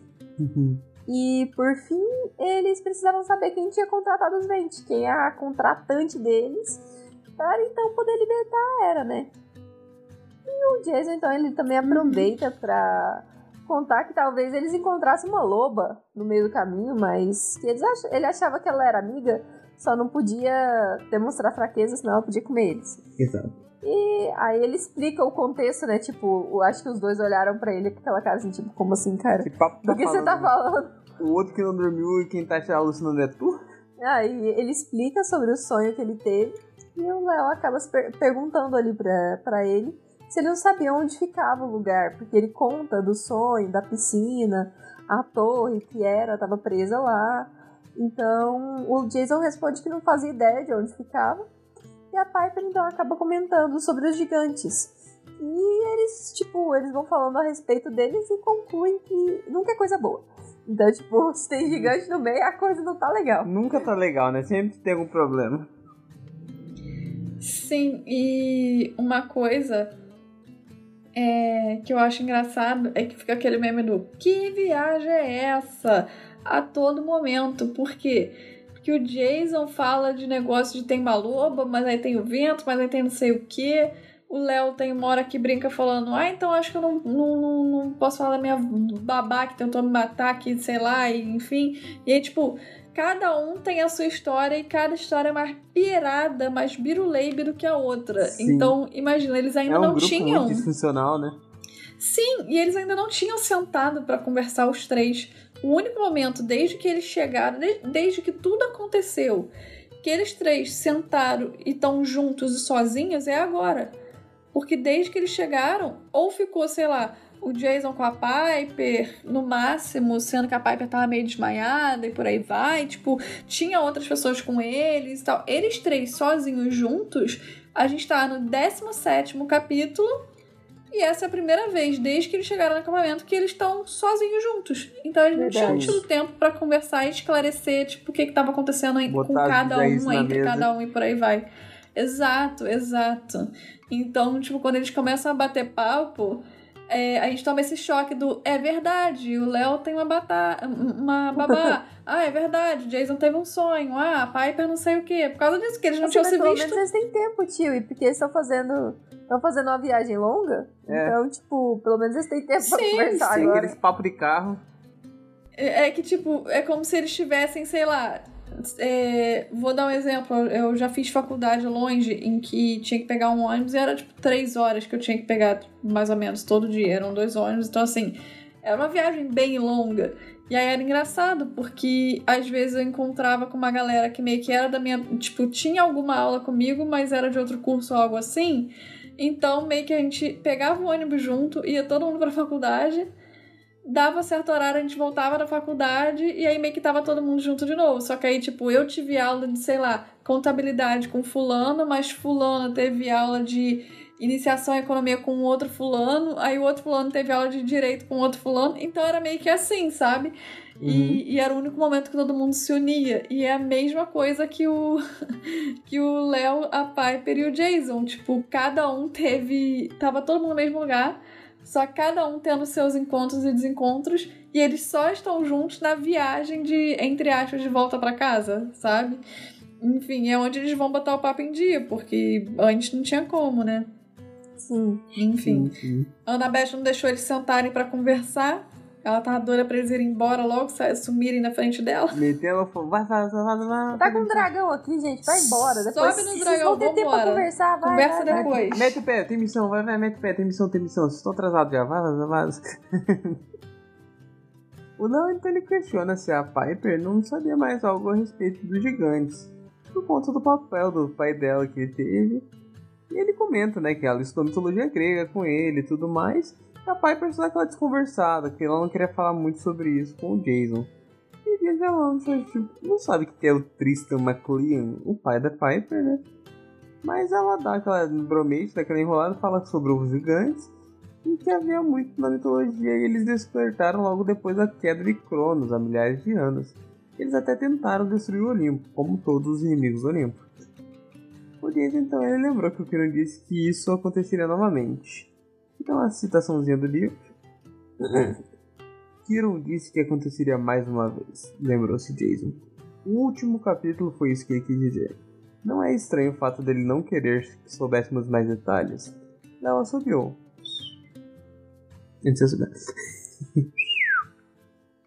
Então, gigantes que podem arremessar montanhas, lobos amigos, mas que podem nos devorar se demonstrarmos fraqueza, espíritos da tempestade. Acho que não é hora de contar nada sobre a minha babá psicopata. Isso é mais uma brincadeira? Perguntou Piper. Nesse sacadinho o Léo dá uma engrandecida. Pô, ele tem sacada muito boa de vez em quando. Tipo, o negócio já tá ruim. Eu acho que não é um bom momento de eu falar da minha babá psicopata. Eu tenho uma coisa específica pra falar, que é esse exagero que o Riordan às vezes faz. Por exemplo, fala, o monstro tinha 70 metros de altura. E, enfim, isso é algo até que, além da Vises, outras pessoas na internet têm falado. Eu quero muito ver como a série vai adaptar isso. E por aí vai. Nesse momento agora eu vou trazer isso aqui pra questão dos gigantes. Eu já conheço os gigantes, eu já sei como os gigantes são e por aí vai. Irmão, dizendo que os gigantes podem arremessar montanhas. Cara, eles têm tipo 10 metros. Que montanha então, né? É essa que eles conseguem arremessar, tá ligado? E aí eu fico pensando... Eu acho que alguns deles têm 5 metros. Tipo, não é assim tão alto. Sim. É aquele exagero no currículo, pô. Arremessamos montanhas, destruímos cidades. Quanto você tem a altura? 1,50. Fala inglês fluente. The books on the table. Enfim. Mas aí uma coisa que eu fiquei pensando foi no fato deles serem tão esquecidos. E isso é uma desculpa até que no futuro o Riordan vai dar pra ninguém lembrar dos gigantes, ninguém conhecer os gigantes. É que depois que eles tiveram meio que essa segunda guerra com os gigantes, o castigo deles foi eles serem esquecidos de verdade. Tipo, ninguém lembra deles, a história não lembra deles. E é por isso que hoje a gente não acha quase que nenhuma informação sobre eles. E eu acho que talvez, tipo, sabe aquela história de o mito ser fraco, então a pessoa do mito acaba sendo fraco, e aí se os deuses não são lembrados, são esquecidos, eles somem? Eu imagino que seja mais ou menos a mesma coisa. Tipo, talvez lá na época da Primeira Guerra eles realmente fossem gigantes de verdade, sabe? Gigantes. Mas que agora eles estão pequenininho, miudinho, enfim. Mas eu não sei, é só uma teoriazinha, sabe? Aí eles se viram pequenos, né, nesse caso. Mas não sei, foi só uma teoriazinha, porque às vezes me incomoda um pouco quando o Riordan dá esse exagero e quando a gente vai pra prática não é nada disso. Porque tipo, se fosse, sei lá, um pouco disso, eu ia falar, beleza, exagerou. Só que às vezes ele dá uma exagerada do tipo, colocar coisa onde não tem, sabe? Sim, isso é difícil mesmo. Às vezes dá uma incomodada, mas enfim... O Léo, então, contou sobre a tia Kalida, ou tia Calica, como Bielvis gosta de imaginar. Contou que ela era, e que a sua mãe tinha morrido. E sobre a mulher com roupas de terra que estava dormindo constantemente. Mas ele deixou de fora a parte que ele tinha poderzinho de fogo, principalmente depois do que a Nissa tinha dito sobre as pessoas com esse dom. Tipo, aquela questão de ser sempre um problema e dar merda e por aí vai. A Piper e o Jason ficaram em silêncio por um tempo, mas depois concordaram que aquilo tudo era perturbador. Léo então questionou do porquê deles estarem indo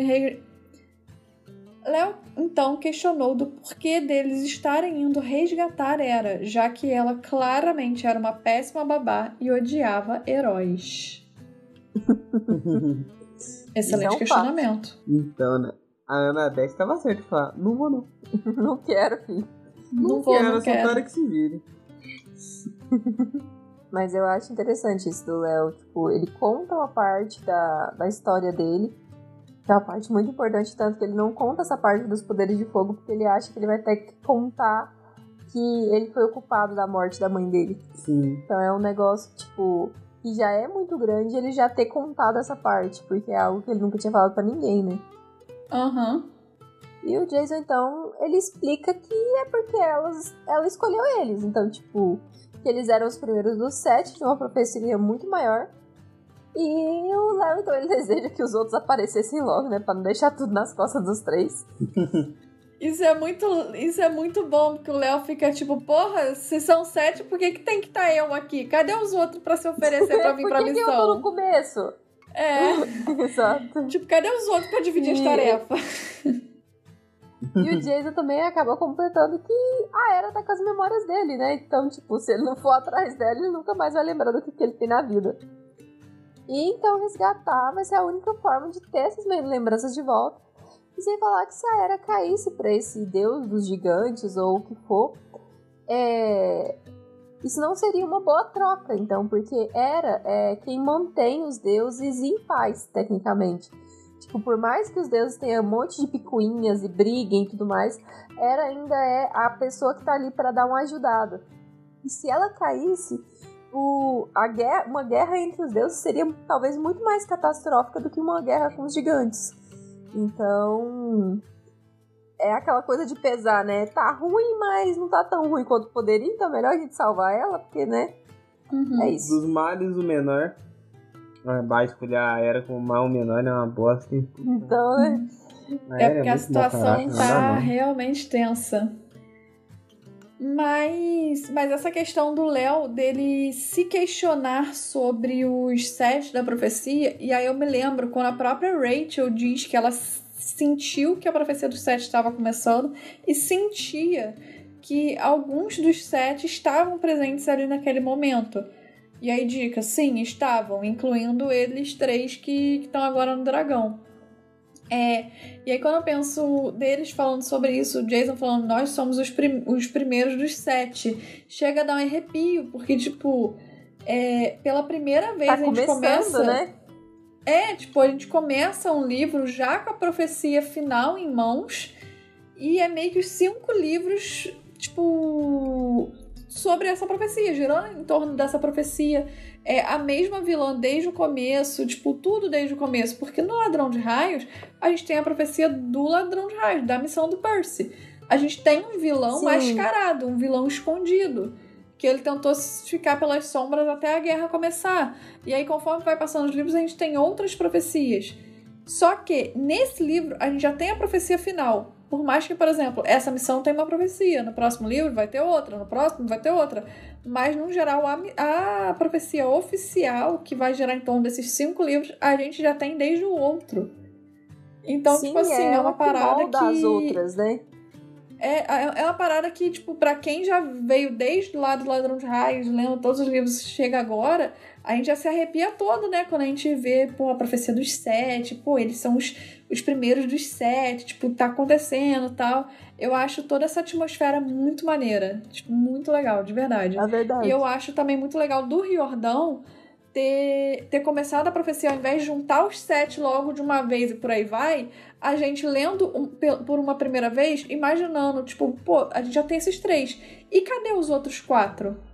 Pensando, tipo, se os próximos 4 serão personagens novos, se serão personagens antigos que nós já conhecemos, se serão o Percy e a Beth, por exemplo, que a gente, tipo, espera que sejam eles, porque, pô, a gente gosta deles, a gente quer ver eles, tipo, aparecendo. Nesse momento o Percy tá perdido, então, assim, para uma primeira leitura, é um climinha maneiro, é uma atmosfera muito legal essa da profecia dos 7, sabe?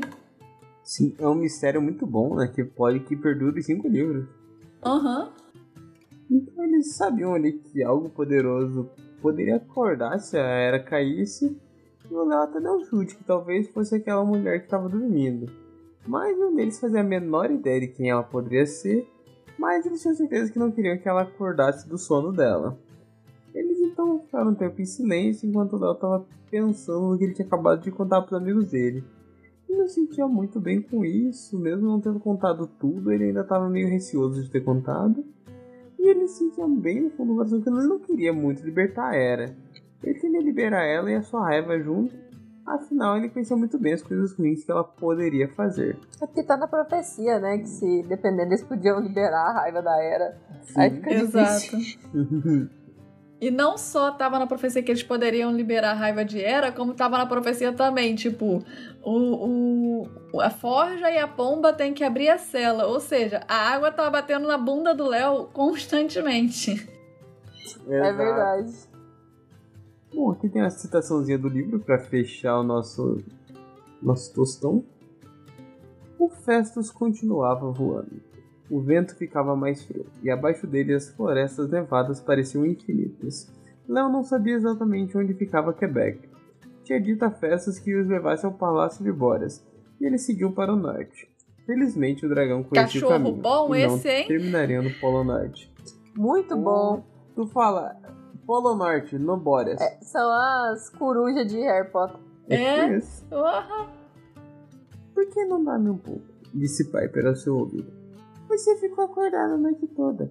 Léo quis protestar, mas a palavra dormir foi irresistível. Ei, é filho de Hipnos. É festa ao caralho. Vocês não vão me deixar cair. Confie em mim, Valdas. As pessoas bonitas nunca mentem. Ah, vá. Certo, ele murmurou. E recostou-se no pescoço de bronze do dragão, que estava quentinho. Depois fechou os olhos e caiu porque ela mentiu. É. Não, isso aqui não tá não. Ele só fechou os olhos mesmo. E acabou a citaçãozinha por aqui. E acabou. Wizard, você mente? Eu? Claro que não. Pessoas bonitas não mentem. Então a Piper falou a verdade.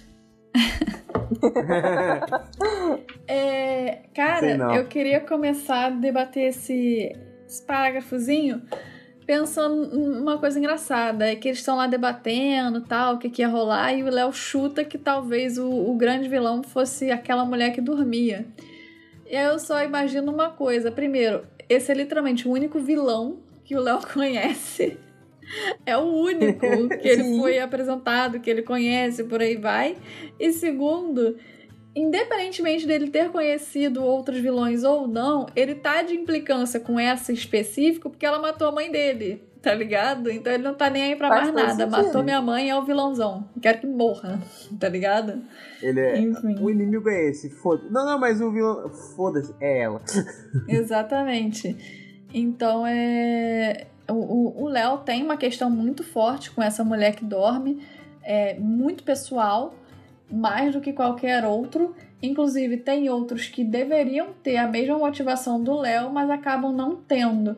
E eu acho que o Riordan perdeu um pouco ao botar os outros personagens, tipo, com a mesma motivação, ou até uma motivação mais forte, tipo, do que essa do Léo. E simplesmente ignorar isso futuramente. Mas, como a gente até leu numa mensagem de Iris, realmente ele dá uma ignorada nesses outros dois personagens. Ele acaba dando uma ignoradinha. A gente debateu sobre isso também no episódio com o Alec. Então, não vou entrar muito nesse assunto, mas eu acho que é verdade isso. Tipo, ele perde muito por ter ignorado esses personagens, inclusive nessa questão da relação deles com a mulher que dorme. Sim, não sei se eu consegui ser clara falando em... falando sem tentar dar spoilers, falando em códigos. Não sei se eu fui clara, mas eu espero que sim. E agora eu queria trazer um ponto pra vocês que eu fiquei pensando que esse ponto ele não foi abordado pelo Riordan. O ponto deles não sentirem frio foi total abordado. Por quê? O dragão ele é quase como um aquecedor gigante. Então eles estão ali no dragão, eles não sentem frio. Mas e a questão deles conseguirem se ouvir enquanto que eles estão voando no dragão gigante? Porque imagina o barulho que deve estar naquele céu, a quantidade de vento, de tudo. Aquele barulho de ventão cortando os ouvidos daqueles. Eu não sei. Exato. Bem, e eles estão tipo um atrás do outro. Uma bolha ao redor. Então, tipo, eu não sei se seria algo quase mágico, sabe? Tipo, de lá dentro não passar tanto vento, porque se forma tipo uma bolha, meio que fica fechado, né? Foi isso que eu fiquei pensando, porque tipo, eu achei, tipo, pelo menos pra mim, parecia que a forma como ele tava falando dessa bolha era algo, tipo, uma forma dele falar, uma expressão, e não algo, tipo, físico, entre aspas, que tivesse ali, mesmo que mágico, mas que tivesse ali, tipo, de verdade. E aí eu fiquei pensando nisso. Eu acho que tem que ter por conta do vento. Tipo, se fosse só um calorzinho do Festus, não ia proteger eles do vento na cara, sabe? Ia queimar a bunda. Porque tá... Eu pensei a mesma coisa. Ia queimar a bunda e os braços ia ficar frio. Exato, porque, tipo, tá nevando, tá, tipo, muito frio. Então, e pra piorar, eles ainda estão indo pro norte, então fica mais frio ainda. Então, eu imagino que seja algo que emana do Festus e forma tipo um bolsão mesmo, tipo, de ar quente ao redor deles, porque senão não faria sentido. Exatamente. Ou seja, todo lugar que eles estão passando tá chovendo embaixo. Quase isso. Mas isso foi uma coisa que eu pensei, que realmente eu fiquei tipo, como é que eles estão se ouvindo, gente? Porque às vezes eu tô andando na rua, no meio do mato, se tem um colega na frente falando, outro atrás falando, eu não escuto porra nenhuma. Eu também sou meio surda, mas assim, eu já não escuto. Imagina voando num dragão gigante. Porra, aí é foda. Mas a última coisa que eu queria falar é uma curiosidadezinha, que quando eu tava lendo esse livro, eu pesquisei. De Nova Jersey até Quebec são 940 quilômetros, tá? Uhum.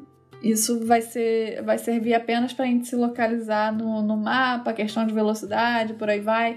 Em quanto tempo o Festus leva pra demorar até, de ir pra Nova Jersey até o Quebec, por aí vai? Eu fui anotando essas coisas, mas é só porque eu tô aqui no podcast, porque eu sou meio maluca com esses negócios, porque senão eu não tinha anotado porcaria nenhuma. Mas aí fica a dica pra quem gosta. É um negócio errado. É, mas nesse caso aqui tá tudo certo, porque, por exemplo, se eu for levar em consideração um voo de Goiânia até Curitiba, são 1.200 km, você leva mais ou menos 1h30, então tá tudo bem. Uhum. Sim. Eles levam muito mais que isso, então ele não tá indo tão rápido quanto um avião. É verdade. Os meninos caem pra trás com o vento. Eu imagino que ele deva levar, tipo, deva ir mais ou menos a uns 200 por hora, sabe? Porque ele chega lá em, tipo, umas 4 horas e meia, 5 horas. E isso é, tipo, muito rápido, mas não rápido o suficiente pra dar ruim pra eles. Tipo, mesmo com a bolha de proteção, tipo, sei lá. É. Enfim. Mas eu acho que é um carro muito rápido, sem trânsito. Sim.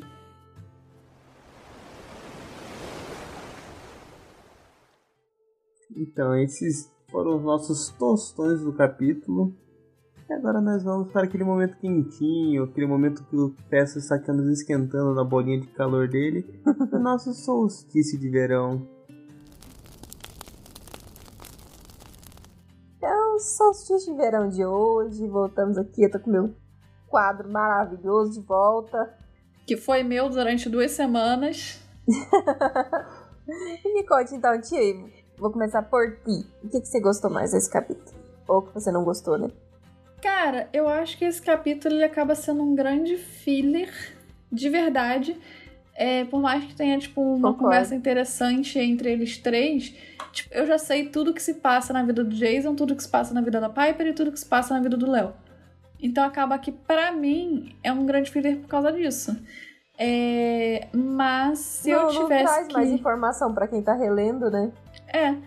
Mas se eu tivesse que escolher alguma coisa... Eu escolheria, eu acho que os pensamentos do Léo, porque tem várias coisas que ele pensou nesse capítulo e que eu vou usar contra ele em capítulos próximos. Como, por exemplo, no começo ele tá todo falando, pô, tu viu? Todo mundo me olhando, dragão, pô, eu sou foda, eu consertei o dragão, pô, o que será que a galera do meu chalé pensou? Pô, não sei o que, impressionei geral. E aí eu vou reclamar disso futuramente, porque aí vai passar a dor, o capítulo ele vai ficar se tirando pra merda. E aí, por exemplo, tem a situação dele, tipo, com a mãe dele, a relação com a Kada. Tem os outros pensamentos de, tipo, enfim. Resumindo, futuramente eu vou falar muito sobre esses pensamentos do Léo. Então, eu vou utilizar os pensamentos dele nesse capítulo como meu salsichão de verão, porque futuramente eu vou usufruir deles pra... argumentar coisas. Justo. E tu, amor? No meu momento quentinho, eu gosto dessa conversa, apesar de ser um episódio filler. É uma conversa legal, parece que eles têm uma sincronia, eles têm uma química entre os três meninos, os três guri. Eles têm aquele... Olha só, parece que eles realmente vão dar bom ali. Então, meu momento salsichão é eles conversando em cima do dragão, que é o capítulo inteiro, praticamente. Mas é isso, não sei se é um momento específico. É mais o papo no geral, tipo... O Léo contando da baba psicótica, zoando a loba que mata fraco, a Piper falando dos gigantes. Eu gosto do papinho de tipo, todo mundo contribuindo com o bolo de merda. Muito justo. Contribuindo pro bolo de merda. Assim, eu não consigo separar exatamente um momento desse capítulo pra ter um solstício. É porque, igual eu te disse, esse é um capítulo filler. E tudo que tá dizendo aqui, a gente já sabe todas as resoluções. Então acaba que, tipo, é só pra levantar alguns pontos. Mas se eu for colocar alguma coisa, eu vou colocar o senso de direção do Festus, porque, porra, o bicho é topíssimo. E ele chega, ó, no local certinho ali, ó, bonitão. Claramente ele não é o GPS do Google, que te manda pra 10 do lado errado, pra você ver o caminho mais rápido. Cara, posso falar uma coisa? Eu tenho um excelente GPS interno. Mas quando eu tô a pé seguindo o Google, eu consigo me perder. Quando eu tô de carro, não. Quando eu tô, tipo, sei lá, guiando alguém, não. Quando eu tô dirigindo, não. Quando eu tô qualquer coisa... Eu tenho um excelente GPS. Eu sei me virar muito bem sozinha e por aí vai. Tipo, mesmo se me largar num local, tipo, que eu nunca fui, eu consigo me virar. Agora, andando, se eu jogar no Google, tipo, preciso ir daqui a ali. Deu 10 minutos andando, eu vou entrar na rua errada... Entendeu? Eu vou virar, tá dizendo que é pra direita, eu vou virar pra esquerda. Eu faço a mesma coisa, tio. E eu fico tipo, cara, qual que é o meu problema? Será que eu tô seguindo pro lado certo? O GPS não vira, parece que eu tô andando de lado. Mas é isso, o GPS não vira. Tipo, eu já andei 15 metros naquela rua. Só depois é que ele, tipo, meio que se atualiza e fala, não, tu tá indo pro lugar errado. Eu falo, porra, mas eu já andei 15 metros, cara. E aí eu tenho que ficar voltando. E quando eu volto, aí ele não atualiza de novo. Aí, ao invés de eu virar pra esquerda, eu viro pra direita. E eu fico, caraca, cara... O que tá acontecendo, sabe? Eu mas só quando eu tô andando. Será que as pessoas que estão aqui na rua paradas devem estar olhando pra mim falando, caralho, que otário, não sabe que movimento. Eu sempre fico com muita vergonha. Aí é aquele momento que você fica com vergonha e fala assim, putz, esqueci que tinha que pegar, não sei. Aí tu sai andando. Tá ligado? De Miguel, caralho, esqueci minha chave. Exatamente. Tipo, pô, mete aquele Miguel de, ih, a reunião foi cancelada, vou pra casa. Tipo, começa a atender o telefone, tipo, lê uma mensagem alta. Sempre dá um Miguel, mas, porra, às vezes é foda. Tu tem que dar 3 Miguel seguidos. Enfim. Galera fala, caralho, esse menino tá muito problemático, a vida dele tá muito corrida. Enfim. Mas então é isso, galera. Esses foram os nossos solstícios bonitos de verão. O podcast é lançado semanalmente às sextas-feiras. Você pode nos encontrar no Instagram e Twitter, @Chalé3podcast, grupo no Facebook Chalé3podcast e e-mail chalé3contato@gmail.com. Não se esqueça que a gente precisa que vocês assinem um PicPay Assinaturas para deixar a gente mais feliz. E vai estar aqui na descrição junto do nosso Pix, chalé3contato@gmail.com. Todos os nossos demais links também vão estar na descrição, na nossa bio e por aí vai. Não se esqueça de nos mandarem mensagem de íris, compartilhar esse belíssimo podcast com seus amigos. E eu vou deixar um recadinho pra você que tá me ouvindo agora.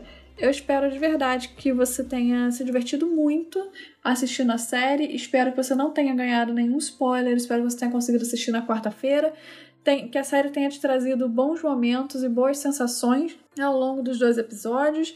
E que agora, ao ouvir a gente, seu coração tenha ficado quentinho. E é isso, então, gente. Realmente a mensagem é boa. Espero que a série seja maravilhosa. Não quero queimar minha mão e falar, puta, caralho, que série mais ou menos, tipo os filmes, mas tenho esperança, tenho fé, acredito que vai ser bom. O Jordão tá muito bem envolvido, tá muito bem engajado. O homem fala português, gente. Só por isso já valeu tudo. Porra, já valeu muito. Só gente foda fala português. Exato. Isso aí. Mas é isso, gente. Esse foi o nosso episódio de hoje. Episódio bonitinho, cheio de mensagem legal pra gente comentar. Estamos de volta. Estamos de volta aqui. Terminamos uma mudança. Estamos agora na nossa casa oficialmente. Mas então é isso, gente. Nos recomendem, assistam. Vai lá ver o videozinho da Tia, vai lá elogiar essa mulher maravilhosa, falar que ela está incrível no vídeo. Elogia que eu acredito, hein? Se liga no Esquenta Peixe Jackson. Esse episódio foi isso, maravilhoso, muito gostoso, muito quentinho. É isso, gente. Tchau, tchau. Falou. Tchau. Tchau, gente.